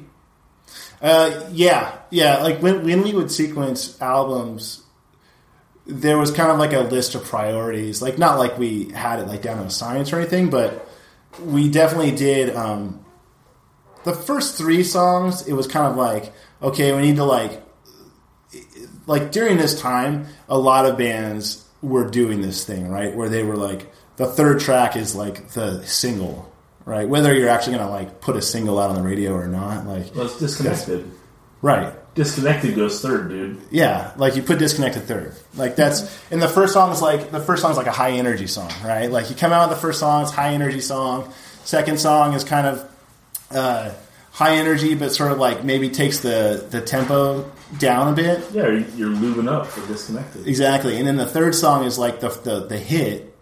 And then everything thereafter is just like how do these songs kind of like like what's the roller coaster? How do these songs kind of like bleed into each other, right? Sure. And I- it's funny because I think that that objective sequencing in the in the front end of records was actually really detrimental to like a lot of records and a lot of bands in that era because they were just like, well, we got to put the fucking hit third, we got to do this thing, and then you actually sort of like do like what you naturally sort of feel after that, which is like, oh, I like the way this song kind of like bleeds into this song, and it kind of takes you on a journey a little bit, you know? Yeah, I just I think that's so interesting the sequencing because like I would do that. I would I would always be really conscious like what song was starting side B, and part of that is because like there's a lot of records that I got like way into like when I started listening to side B. You know, like I I love the whole like raw power LP, but like when I like started listening to side B more than side A, I was like, holy fuck, like this is the most insane music I ever heard in my life. Right. You know what I mean? Or like the I think the Descendents, the first record, like the side B is like way better than side A. Like it's got all the bangers, you know, and uh also that uh that LP compilation of like all the early Dillinger Four stuff. Like that was another one where it's like just side B was like so sick and I don't know. I was you know, you're in high school playing video games and shit. It's like I don't want to keep flipping the record. Like I just want to like listen to a side over and over and over, you know, and it's like sick. Uh, another one is uh, side. Well, I guess that's a side A, but side A of Joshua Tree. Good job. Oh, yeah. God, you know, like talk about front loading a record. No doubt. You no doubt. Yeah. uh, Have you ever? Um, you're more. You're you're a little more engaged than I am in general. So you probably never never done this, but there has definitely been records that I accidentally put on side B first, and I was like, "Fuck, this record is sick." And then like, and, and then you realize what you did, and it's kind of confusing for a little bit. And then and then I have to like listen, like even like going back in like digitally and listening to music, I'll like start like in, in, where side B would start. Yeah, can you just- unwind that? it's it's really hard. It's like it's weird the way things you don't realize how things imprint on you until you do something like that by accident, and then you're like, oh, like I'm stuck with this now. Like this is how I have to experience this. Yeah, I don't have anything like as extreme as that, but there are a lot of records that like I hate the first song, and like I've basically never listened to that song. like that that face to face record is a good one. Like I hate that first like one two one two three four. You know, like that song's garbage, and that record would have been so perfect if it would have started out with song two. Like just with like that guitar by itself, because that's like Oh yeah, It's such a- kind of sad, like kind of melancholy yeah, feel. it's like you you basically sum up like the entire face by face or face to face sound, like in just the guitar playing by itself. yeah, You know, and it's like no, but you had to like chuck this garbage song up front because you wanted to show your high energy. Exa- prime example of that of that objective uh, sequencing. You know, and I wonder though is like if you just took out the one two one two three four off of that, would that song be like more like I don't know? Would you have an easier time wrapping your head around that one? You You think? can't do it, dude. You can't pull it off. Yeah. It's a part of it, man. I don't know. Like I, I don't know. I, I guess there. It's not like face to face needs my fucking help. So like, Well, also like you have the option to do that now. I mean, it, it, I don't know if you want me to tell people this story, but one thing I do know about you is that you edited out all the scenes from the wrestler of his daughter because it's the only shitty part of that movie. And so you actually went through the trouble of taking all those scenes out of the movie so you could watch that movie in peace, you know? Yeah. So like if you just need to simply edit out one song off the face to face record, I think you're like definitely capable of doing that. Yeah, well, you know the inspiration for that. You're right. I did edit out every scene with the daughter on the movie The Wrestler, and now it is the perfect movie. but but the inspiration for that is a mutual best friend of ours, Ryan Fredette, the singer of In Control. He uh, he used to be he used to so ignorantly hate guitar solos. That's at the same at the same time, like being the biggest Slayer fan on earth. and Iron Maiden fan. Yeah, right? yeah. But, but the Maiden solos are a little better than the Slayer solos. Well, Slayer like solos re- really noise. quickly, like this is kind of like where all of us establish the difference between a solo and a lead. That's true, Right? Like that was a big thing with like our group of friends is like don't start fucking wanking all over this stuff. But if you want to play like a nice clean simple guitar lead that's like almost like a almost like the vocal melody that's just being played by a different instrument, That's we're cool right. with that. That's right. And Maiden, Maiden does that really well, right? yeah, Like even their sure. like tech super technical solos, they have that kind of a lead vibe to it, not just like some dude that's just like wanking all over the place. no, it's fucking beautiful. Yeah. It's fucking beautiful. Adrian Smith don't play, but yeah, Ryan like he went in and the double live record, the Decade of Aggression, he on his uh, double cassette boombox, he went in and fucking edited out every single guitar solo on the double record, and then like he would listen to the tape all the time, and like if you're a non-psycho, and you like it's like totally distracting because it's not perfect. Not to mention Yeah. on a boombox, you hear like the record, like whatever Yeah. when you're when you're smashing the buttons down. It's like making these hard edits everywhere. I know. It's like, man, that's uh that's really offensive sounding to just take out like a 15 second solo, you know? You know what's incredible about that is like how did he find time to do that? Because he was, You know, it was just one night. yeah, Right. he just went all like, Just went fucking psycho one night, like, oh, I fucking hate solos. and just I can't take this anymore. I can't do it. you know, and like, and that record is the shit because like it's got all like the best old stuff, and it's like right up to Seasons in the Abyss. So it's like, I mean, that's one of the greatest fucking live records ever. Oh yeah, I mean that was the first Slayer record I, I heard, and man, like the that was so impactful, like so impactful for me, like to hear that, and I don't, I don't know, like because it's such a good sounding live record too. Yeah. like you're trying to. You're looking for that on all other records after that, like the kind of ambience that that music has, you know, like from from the sound, the actual sound of them playing it live. So it's that's that one's pretty special. for You have a banter too, right? Uh, How y'all doing tonight? yeah, So I remember I was when I was in eighth grade. I had this this terrible man called Purveyors of Pestilence, and I was like trying to like emulate that because Tom Araya sounds so fucking rad. And he's like, "How y'all doing tonight?" And everyone's like, "Yeah." And I think I said that. I was like, "Hey, how's everyone feeling tonight?" And Ryan yelled back, "He's all like shit." I was like, "Oh, dude, like." My first fucking what's up is like playing in a band and I get fucking smashed. Yeah, you don't quite get the same effect too when you're like playing a show in Eric Fisher's living room, you know. Right. so, so you toured a lot off uh, Daylight Breaking or no? Well, we toured a we toured a lot Off Diagram. Sorry. off, off diagram. Yeah, we. You know, forgive me if I, I get a little jumbled up, but we toured. I think we did another face to face tour. We did some like Warped Tour stuff, which is really interesting. Um, Let's just jump right into that. Like how how was that? What year? That would have been. So 2001, you're doing a Warped Tour. yeah, What's the lineup like? Warped Tour 2001, uh, I think it was like. Uh, like Ataris and shit. The bands I recall, I mean, there, there was always like NOFX. It, it was not a Bad Religion year because I remember like Bad Religion was my favorite band for years, and to this day I still have never seen them play live, which is really weird. But I remember like being disappointed that I was like on an off uh, off year for Bad Religion Warped Tour, so it must have been NOFX headlining.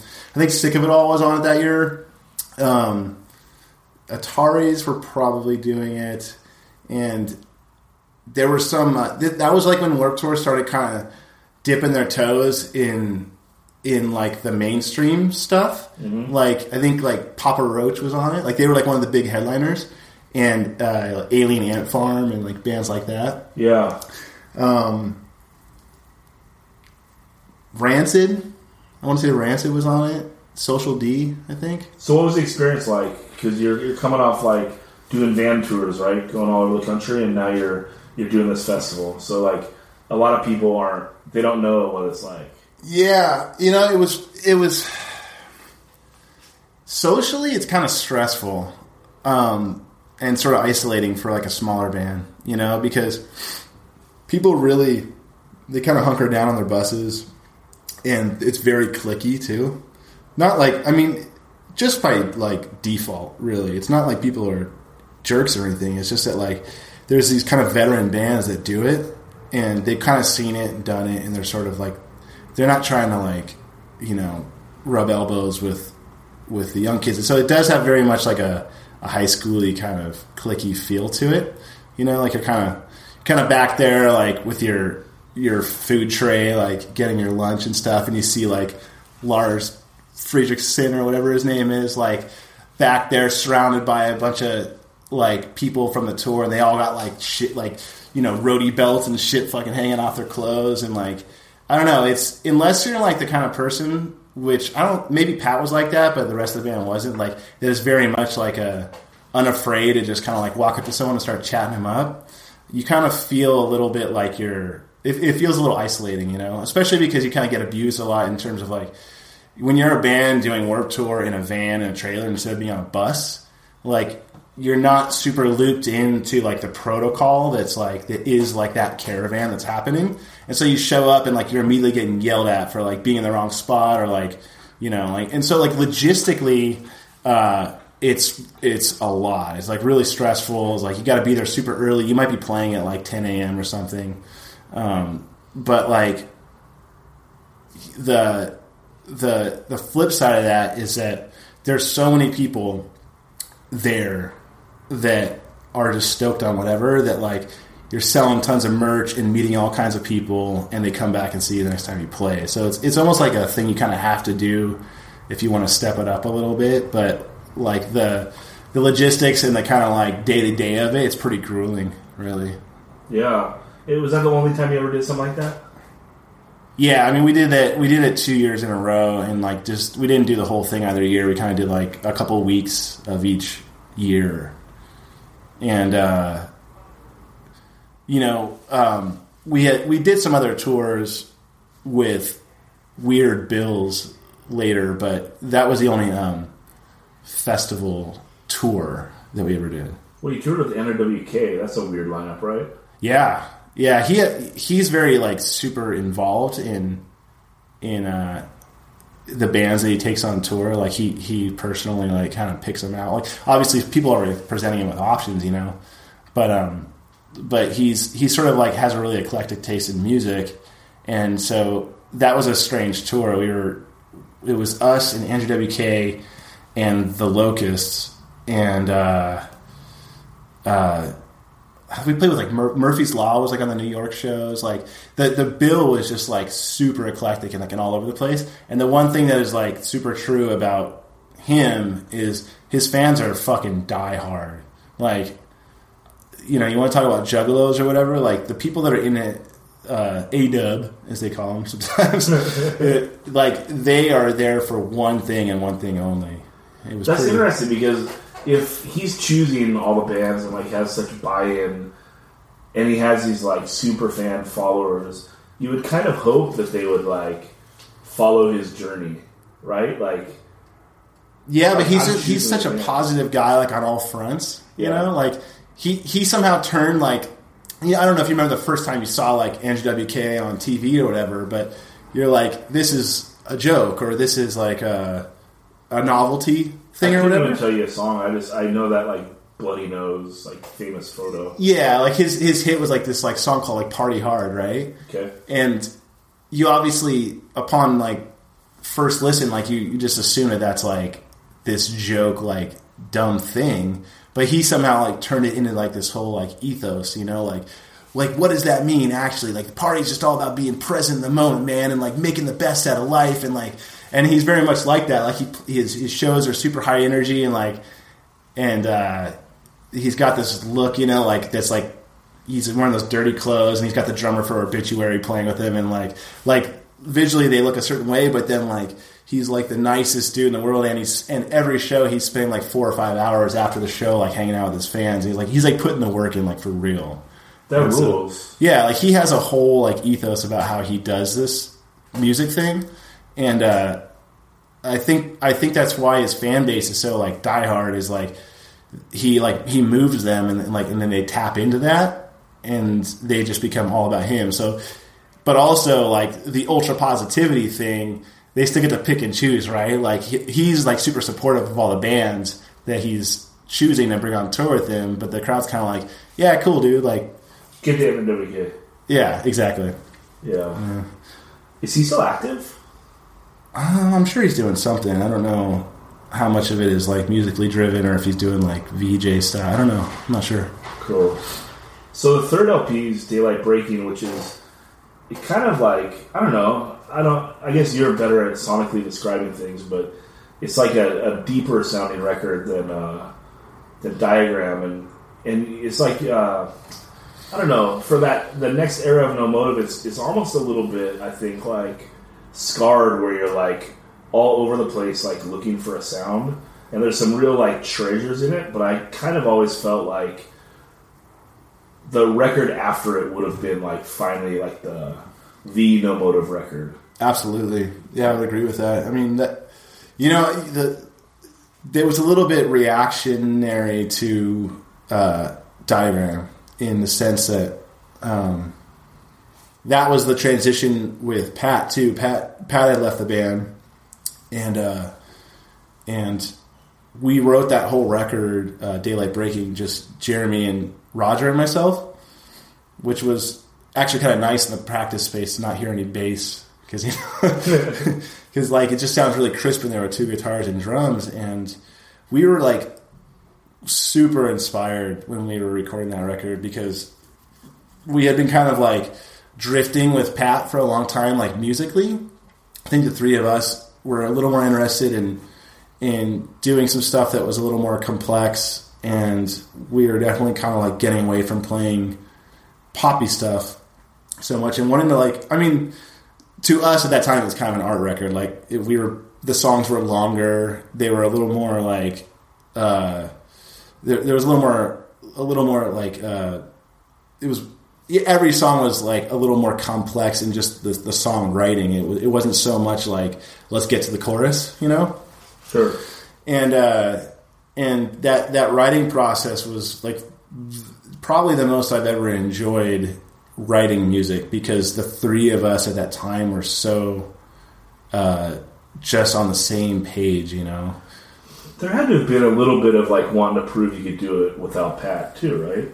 Because he's such like a a big personality. I mean, he is. I don't know. There's very rare. It's very rare that like the drummer is like the big personality of the band. But for No Motive, like I think a lot of people would associate the band with Pat. Yeah, and that's that's probably uh, rightfully so, you know, because he was he was the reason No Motive ever like did anything really because he had that sort of proactive uh, personality, and he was a guy who like that followed up with everybody and kept in contact with all the bands and all the industry, you know, the industry people, the managers and the booking agents and all, all the people that we burned over the years, basically. I think we went through like every booking agent in like the in in that scene. Like if we were to try to book shows now, they would probably tell they would probably all tell us to fuck off because we burned them at some point down the road. But um, you know, Pat was very much like the reason we ever like did anything, and so I don't think we um, uh, consciously were trying to prove anything necessarily, but um, and like sadly, it was like he kind of gotten us rolling enough to where like we didn't really need someone to be so proactive on that level.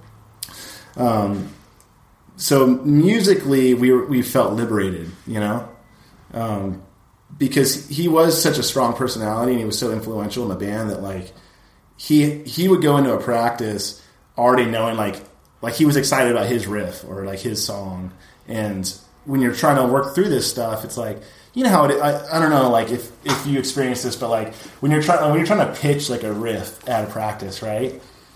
You could tell like you, you can kind of tell when people are responsive to it or not because they'll be like, oh, what, what, what, do you want me to do? Like, and you're like, oh, it kind of goes like this, like na na na na na na na na na, and then like they'll sort of like half act like, uh, Yeah, yeah, and they'll, they'll kind of just let it fizzle away, and that was very much like the the dynamic that we had with Pat um, toward the the end there, where like he'd kind of be like, yeah, yeah, like it's like that. I'm like, okay, cool. Oh, hey, check out this riff I got. It's like you know, and it's like this like really basic like pop punk riff, but the way he would sell it, he would just be like.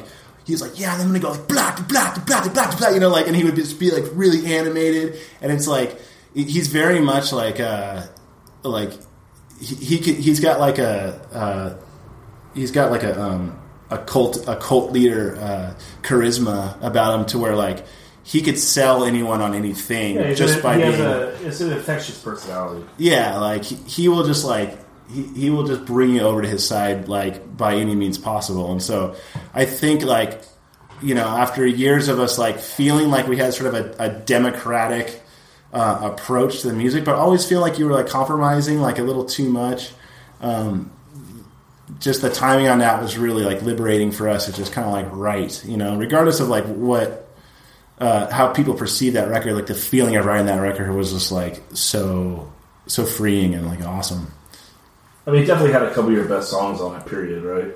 i think so absolutely yeah Yeah, and then you did like a legit video.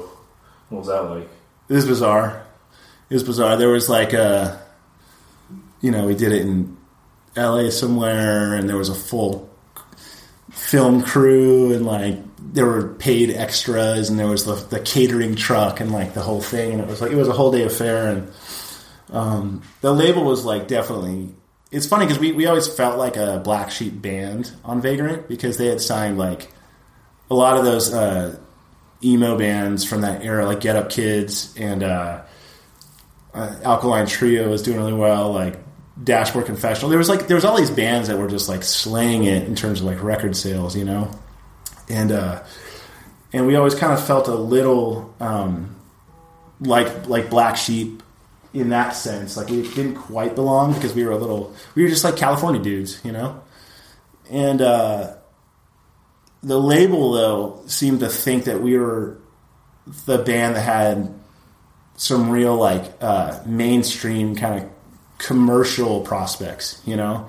I think there were some of the music we were playing like what the song that we did the video for into the darkness it very much like kind of fell in line with some of that hard rock stuff that was on the radio at that time like like uh what's the incubus or whatever? Like you know like mainstream uh bands like that. Like we could almost sort of like cross into that world a little bit uh at that point with like the way we were starting to write songs.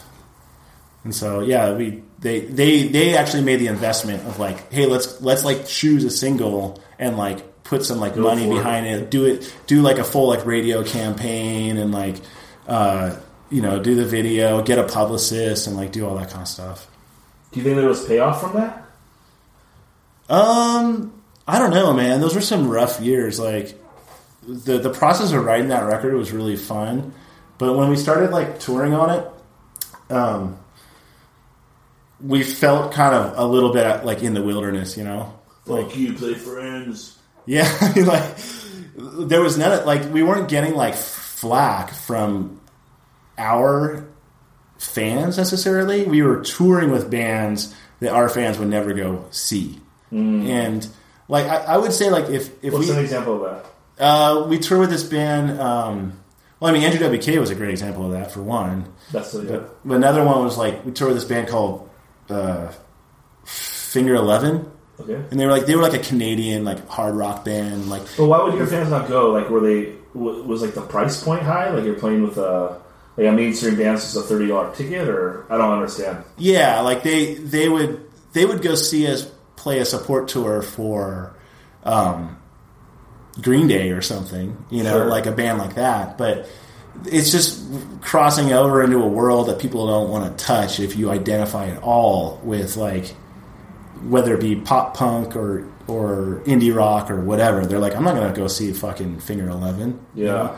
Especially because the other bands on the tour were like more in that category. they were like the full like man and chin and like that kind of like chin rock stuff, you know, where the guy's sticking his chin out and like singing like the the guy from Creed or whatever. It was it was fucking appalling, dude. Like in the the band Finger Eleven, those guys are actually like really nice guys, and technically they were amazing players, and so it was entertaining to watch them do their thing every night. But like being in that world where you're like, and the the crowds is like we just weren't used to the crowds either. Like that that was a fucking group of mouth breathers if I've ever seen one. You know, What do you mean?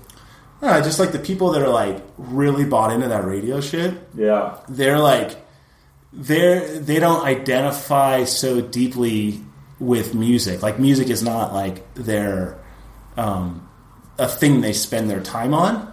Yeah, you know what though? I that's such a that's a it's a weird dichotomy, right? Because sometimes I feel like those people they they like I don't know because I'm such a psycho with music, but sometimes I feel like they can actually enjoy music more than me. You know, like where it's so deep and like music is such like a, an all encompassing thing in my life and all these different like scenes you get into and so forth. Like they just want to hear a song they like come on the radio and they get fucking stoked. And like I've I've always been like a little envious of that. Oh. Like like my favorite song has never come on the radio. It mm-hmm. never will. Like can you imagine like how fucking great that would feel? Like here's my favorite song and I'm just like you know, you're driving down like like an example like you were saying before, like you get that perfect time when you're driving through the desert and the fucking sun's just ducking behind the hills, and then your fucking favorite song comes on the radio. Like, can you imagine? How Yeah, like this is my song. Yeah, like, like- just get all into it. Yeah, like the closest I could ever think about that was like I remember one night I was driving home after making flyers at Kinko's, and like some fucking classic rock station played like two Maiden songs in a row. You know, I was like, oh shit! I yeah, it was like Rock Block Weekend. yeah, like I got a second one. You know, it's like I don't. It's not just a trooper, like whatever. You know, but I, I, I don't know. Part of it is easy to like shit on people that like don't ever go below the surface level. But I mean, I'm just I'm envious of it sometimes too. To just like, just something comes on and they're like, "Yep, I like it." I like You the know, hook. I like it, and like, there's nothing wrong with that. You Well, know?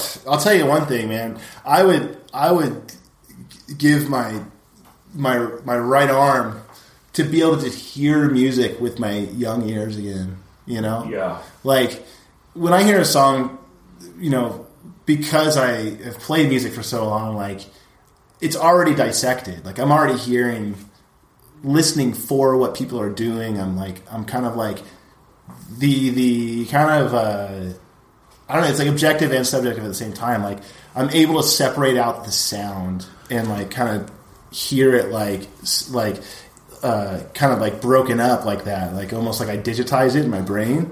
And it's like when you're a kid, like and you you don't know shit yet. Like you are just it's it's very visceral. You know, you hear the music and you feel the energy in it, and you're not like you're not analyzing it at all, and you're just really experiencing. it. And I think that's probably what it's like for most people. Probably. I mean, also, like, the problem now is that there's just so much music. Like, you have access to everything, right? Where, like, when you're a kid, you get, like, a dub of a tape, and it's like, I'm gonna love this. Like, even if it's shit, you're gonna find something on there that you like, you know? Like, I remember buying, like, seven inches, you know? It's like, let me take a chance on a seven inch, and you, like, buy it, and you know you'll fucking like it, but you like a part of a song and it's still like gonna make the cut. Like it's gonna get dubbed onto a tape, so I can listen to it in my car because I like one part of one song. you Yeah, know? and it's like really tactile too, right? Because you're like looking at the record sleeve while you're listening to it, and sort of like Sure. really getting to know kind of like the ins and outs of the whole thing. And it's, that's, But yeah, I can't imagine getting to like listen to music again, like with thirteen or fourteen year old ears. Yeah, I mean, I, I noticed a difference just because you know I've been out of music, uh, like as a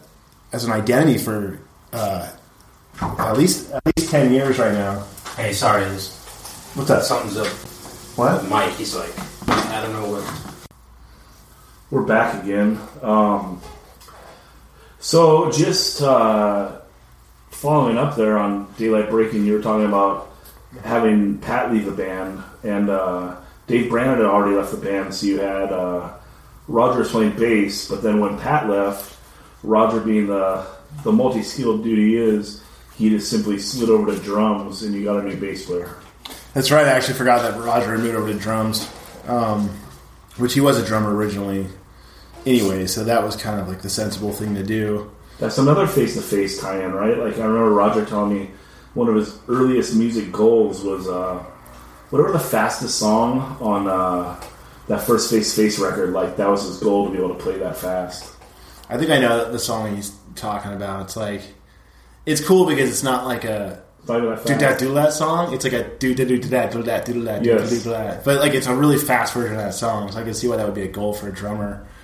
Um, but Roger, the way Roger plays too is he like Pat is like the most solid drummer in the world, Mhm.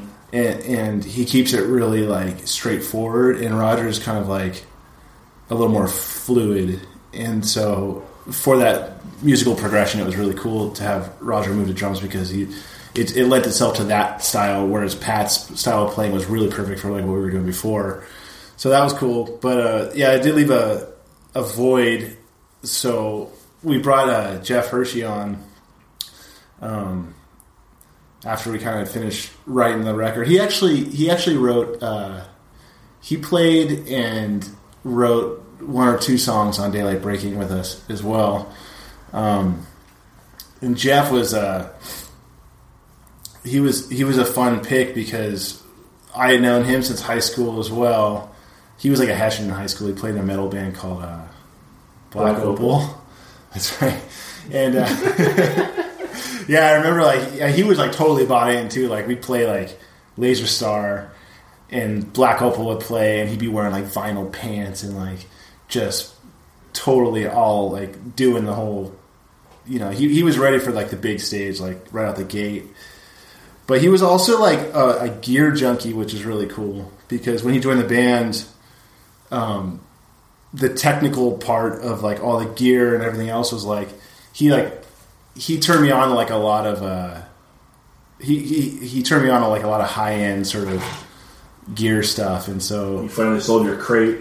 yeah I got rid of the crate finally and like and uh and he's he's also kind of a chameleon in the sense that he could he could kind of play he could emulate like any style that he wants. He's like a natural talent that way. Kind of like emulates any style and like like what he plays in that band Night Demon now, and, and they just kind of they just kind of like crank out that style of music without even thinking twice about it. Just kind of Well, yeah, I mean, before and before that, doing the the heartbeat stuff, right? Like he he wanted to start a, a soul band, and he started a fucking soul band, dude. yeah, he just did it. Yeah, and they're like legit. Like I seen him like he's up there singing and dancing. Like I seen him split his pants. You know, like he's like dancing and shit. They're playing the show. He fucking splits his pants, and the fucking band just goes into like this jam session. He has to run across the street. It's like in North Park, and you got to park in this like uh, parking complex. He runs to his car, changes his pants, comes back down, and like they in the jam session just belt right into another fucking song. right. And personality wise too, he kind of stepped right into Pat's like thing where he like he's the guy that's like will bring you over to his side no matter what too. You know, like he's so uh, enthusiastic about everything he does, and he's so it. Like when he was doing the heartbeat stuff, like he'd be on stage like, "Hey, you! I want to fuck your girlfriend right next, sitting right next to you." Like, like Right. he, like he he doesn't give a fuck about what he's saying or doing as long as it's like getting like a reaction out of people. And uh, In a non-dick way, we should not say, right? no, I mean unless he's like intentionally trying to be dickish, like for the sake of the role that he's playing, Sure. right? But he's very much like that too, where he he makes a decision about, um, like Jeremy No Motive Singer is like the opposite of that, where he's like you don't know what's going on in his head at any given moment, and Jeff is very much like this is my goal, this is like this is what I want to like, this is how I want to come across, this is how I want like what I want to accomplish, I'm going to do that like to the T, you know. Yeah, he's like, I'm gonna put one line in Spanish on the Night Demon record so all the kids in Argentina lose their fucking dicks. Exactly, and he's so knowledgeable about music, and he's a music fan more so than anyone else I know too. Like, we'll go to every tour that's coming through of any band he's ever liked. Period. You know, and he's kind of like got a little bit of a like he's he's he knows how to schmooze. He knows how to like get in there with people and. And so he, he was the guy that like when when he joined the band, um, we were we were always the same as we had always been and kind of like did our own thing but he would like really like buddy up with the other bands and like and just he's very charismatic. So him joining the band was was really cool. I feel sort of bad that we were sort of tapering off at that point like we were kind of like you know not really sure like what we were trying to do anymore and like we were just getting a little burnt out at that point Yeah, but it gave him like enough of a confidence and like you guys kind of gave him the the rub of legitimacy that he was able to like go on and do other things. Like I don't know if he didn't if he didn't do that run in No Motive, like would he have had the the ego and the balls to like do like the heartbeats? Yeah, it's hard to say. I mean, I, I think no motive for him actually brought him out of the the the stereotype that people had kind of like cornered him into. You know, like everyone kind of well, he he worked at the Ventura Theater for years, and like out out like when when he stopped like being a musician locally for a long time, he kind of was like uh, not doing stuff that would like lend him to be a musician like professionally and then him like joining the band and touring with us for a couple of years it just like kind of opened him up to like a lot of different possibilities and and he took advantage of that you know and he's definitely um, he's doing that on a level that none of us are anymore and it's kind of cool to see him doing that stuff but Yeah, he's slaying it. Night Demon. Night Demon, yeah. So yeah, he was he was a he was a, a crucial addition. Like he kind of injected some energy into the band that like we needed at that time. So not to jump from that to the uh, inevitable end, but you guys, how long did you go off that record, and when did you guys kind of decide to? You didn't do like a real breakup, but when did you decide to do a hiatus? I think we were doing our the last tour we did was a kind of a short headlining run. Was that the one where you borrowed the in van? Yeah, when we upholstered it with it for you guys with like flannel sheets. Yeah, that was great. Yeah, Yeah, I think uh, I felt weird about renting the van to you guys, but I really wanted an iPod, and it was like the I don't know, it was like the first or the second version of an iPod, and I remember going over and you guys bought it for me, and you guys had already left for tour. I think Roger's parents had to give it something. I went and got it from Roger's parents. I was like so excited, like the future is here, dude. Like, and really, like that's all I needed. Like, that was like the culmination of where I wanted technology to go. Mm-hmm. Like when it moved past the iPod, like I don't really like the Spotify and having all the stuff on my phone. Like I still kind of like curating my like playlist and like being able to have like this giant library of music and not have to like I don't know. Just on the phone, it's all mixed up with all the other bullshit. You know, I don't, I don't know. yeah. It, it was kind of like right before things sort of spun out of control, like techno tech, technologically, right? Yeah, but I remember the, you know, that was a control van. We did our, our four U.S. tours in it, and, and that van was just fucked up. Like, there's all these random holes in it. You know, like if it rains, it's gonna leak. You know? Yeah, well, it, you don't even realize it's to leak until you like make like a left turn, and then, like, then all the water that's been gathering up the van all goes towards that one hole, and whoever's like sleeping back there just gets a fucking bucket of water dumped on their head. yeah, yeah. Or or like if you're driving, like there's that hole by like your left leg, and like. We couldn't even like find that hole. Like we stuffed it with like a million shirts and shit, but it was still cold, and it was like a legit hole because like if you go through a big puddle, like your leg would get wet. Didn't somebody like take a piss right there one time like, No. while they were driving or something? no, no, no. So the, the van, like, none of us knew shit about cars. So, and we're buying a van to like drive around the country. when We're 21, and so like, my idea was let's just buy a family van that has the lowest mileage possible because like the family probably took care of it. And we bought it was like a Dodge Ram. I don't know. It was some sort of Dodge van, and it was like immaculate. Like it had like this little. uh you know, like a little station for your drinks that would like they're on like this metal pole that goes into a hole like in the back, so you can be sitting on the the bench seat and like be drinking your drink, you know. Anyway, when you pull out that that little table, like there's a hole that just goes down to like the street. So that was the piss hole. So like you know, you're on tour and you just got to take a piss, like you just pee down the piss hole. It's very all. convenient. No, it's It's better very having a bunch of like Gatorade bottles full of piss rolling around in the van while you're driving. so- No, for sure. But if you don't block off the wind, it just blows right up. So Yeah. it was a it was an expert thing you had to get good at. yeah, well, it worked great for that.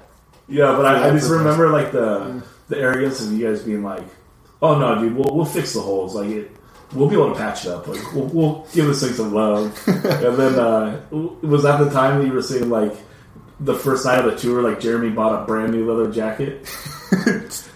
Yeah, he had a he had a bit of a, a habit of that of doing stuff like that. Where he'd be like, he'd be like, "Hey, can I borrow some band money?" And then we'd be like, "All right." And then he'd show up with like a yeah, like a, a vintage leather jacket from the seventies. Right. But at that point too, it like we we knew we weren't gonna like come home with like real money, and like we still had to like work jobs when we came home always, and so tour just kind of became a bit of a free for all. You know, it was like, Right, but he bought a leather jacket the first night of the tour, and then he just left it on the seat, and then it rained, and like it got flooded, and his jacket got ruined the first night.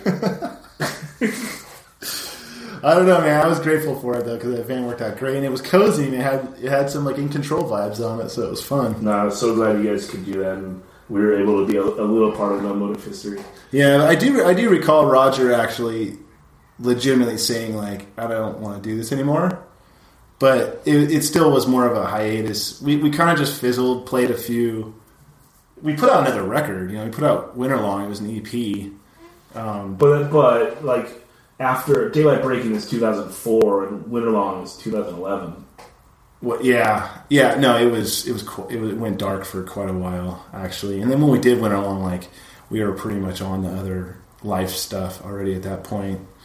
Uh, I was moving around. I think I I might have already lived in New York at that point or something.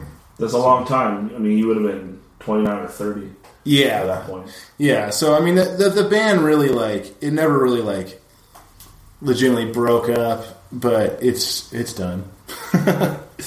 We'll see. We'll Yeah. see, right? Well, I mean, do you have a do you have a favorite memory of the band? That's a Other than that, well, you were talking about the one show, right? When Face to Face canceled, Animal Face show. Yeah, I don't. You know, nothing specific. I, I really just kind of like I mentioned earlier. Um, my favorite times playing music have always been like the process of recording records, and uh, I think that kind of stays true to like ever every record we ever did. It was just that's the part of uh, playing music that I personally enjoy the most. I, it's probably because I grew up like going to the studios with my dad, and so it kind of feels like it's it's like in there, like embedded, like deep. You know, just like I get comforted just by being in a room that has no windows and a bunch of gear in it. You know, so that that whole that whole part of that lifestyle is what really like lit me up uh, for like that that ten years that we were like doing the band like really actively, and it's the thing I I miss the most about doing music seriously is like looking forward to like making that whole making that whole thing like become something more than just like an idea in your head. The touring stuff is really fun, but um, but really it, it didn't it, it didn't inspire me as much as like actually creating music does. Cool. Anything else you want to touch on? You feel like you've been well represented? Yeah, man, I feel good about it. I feel real good. It was nice to. It was actually really nice to revisit all that stuff after all these years. So thanks for having me on. Yeah, thank you.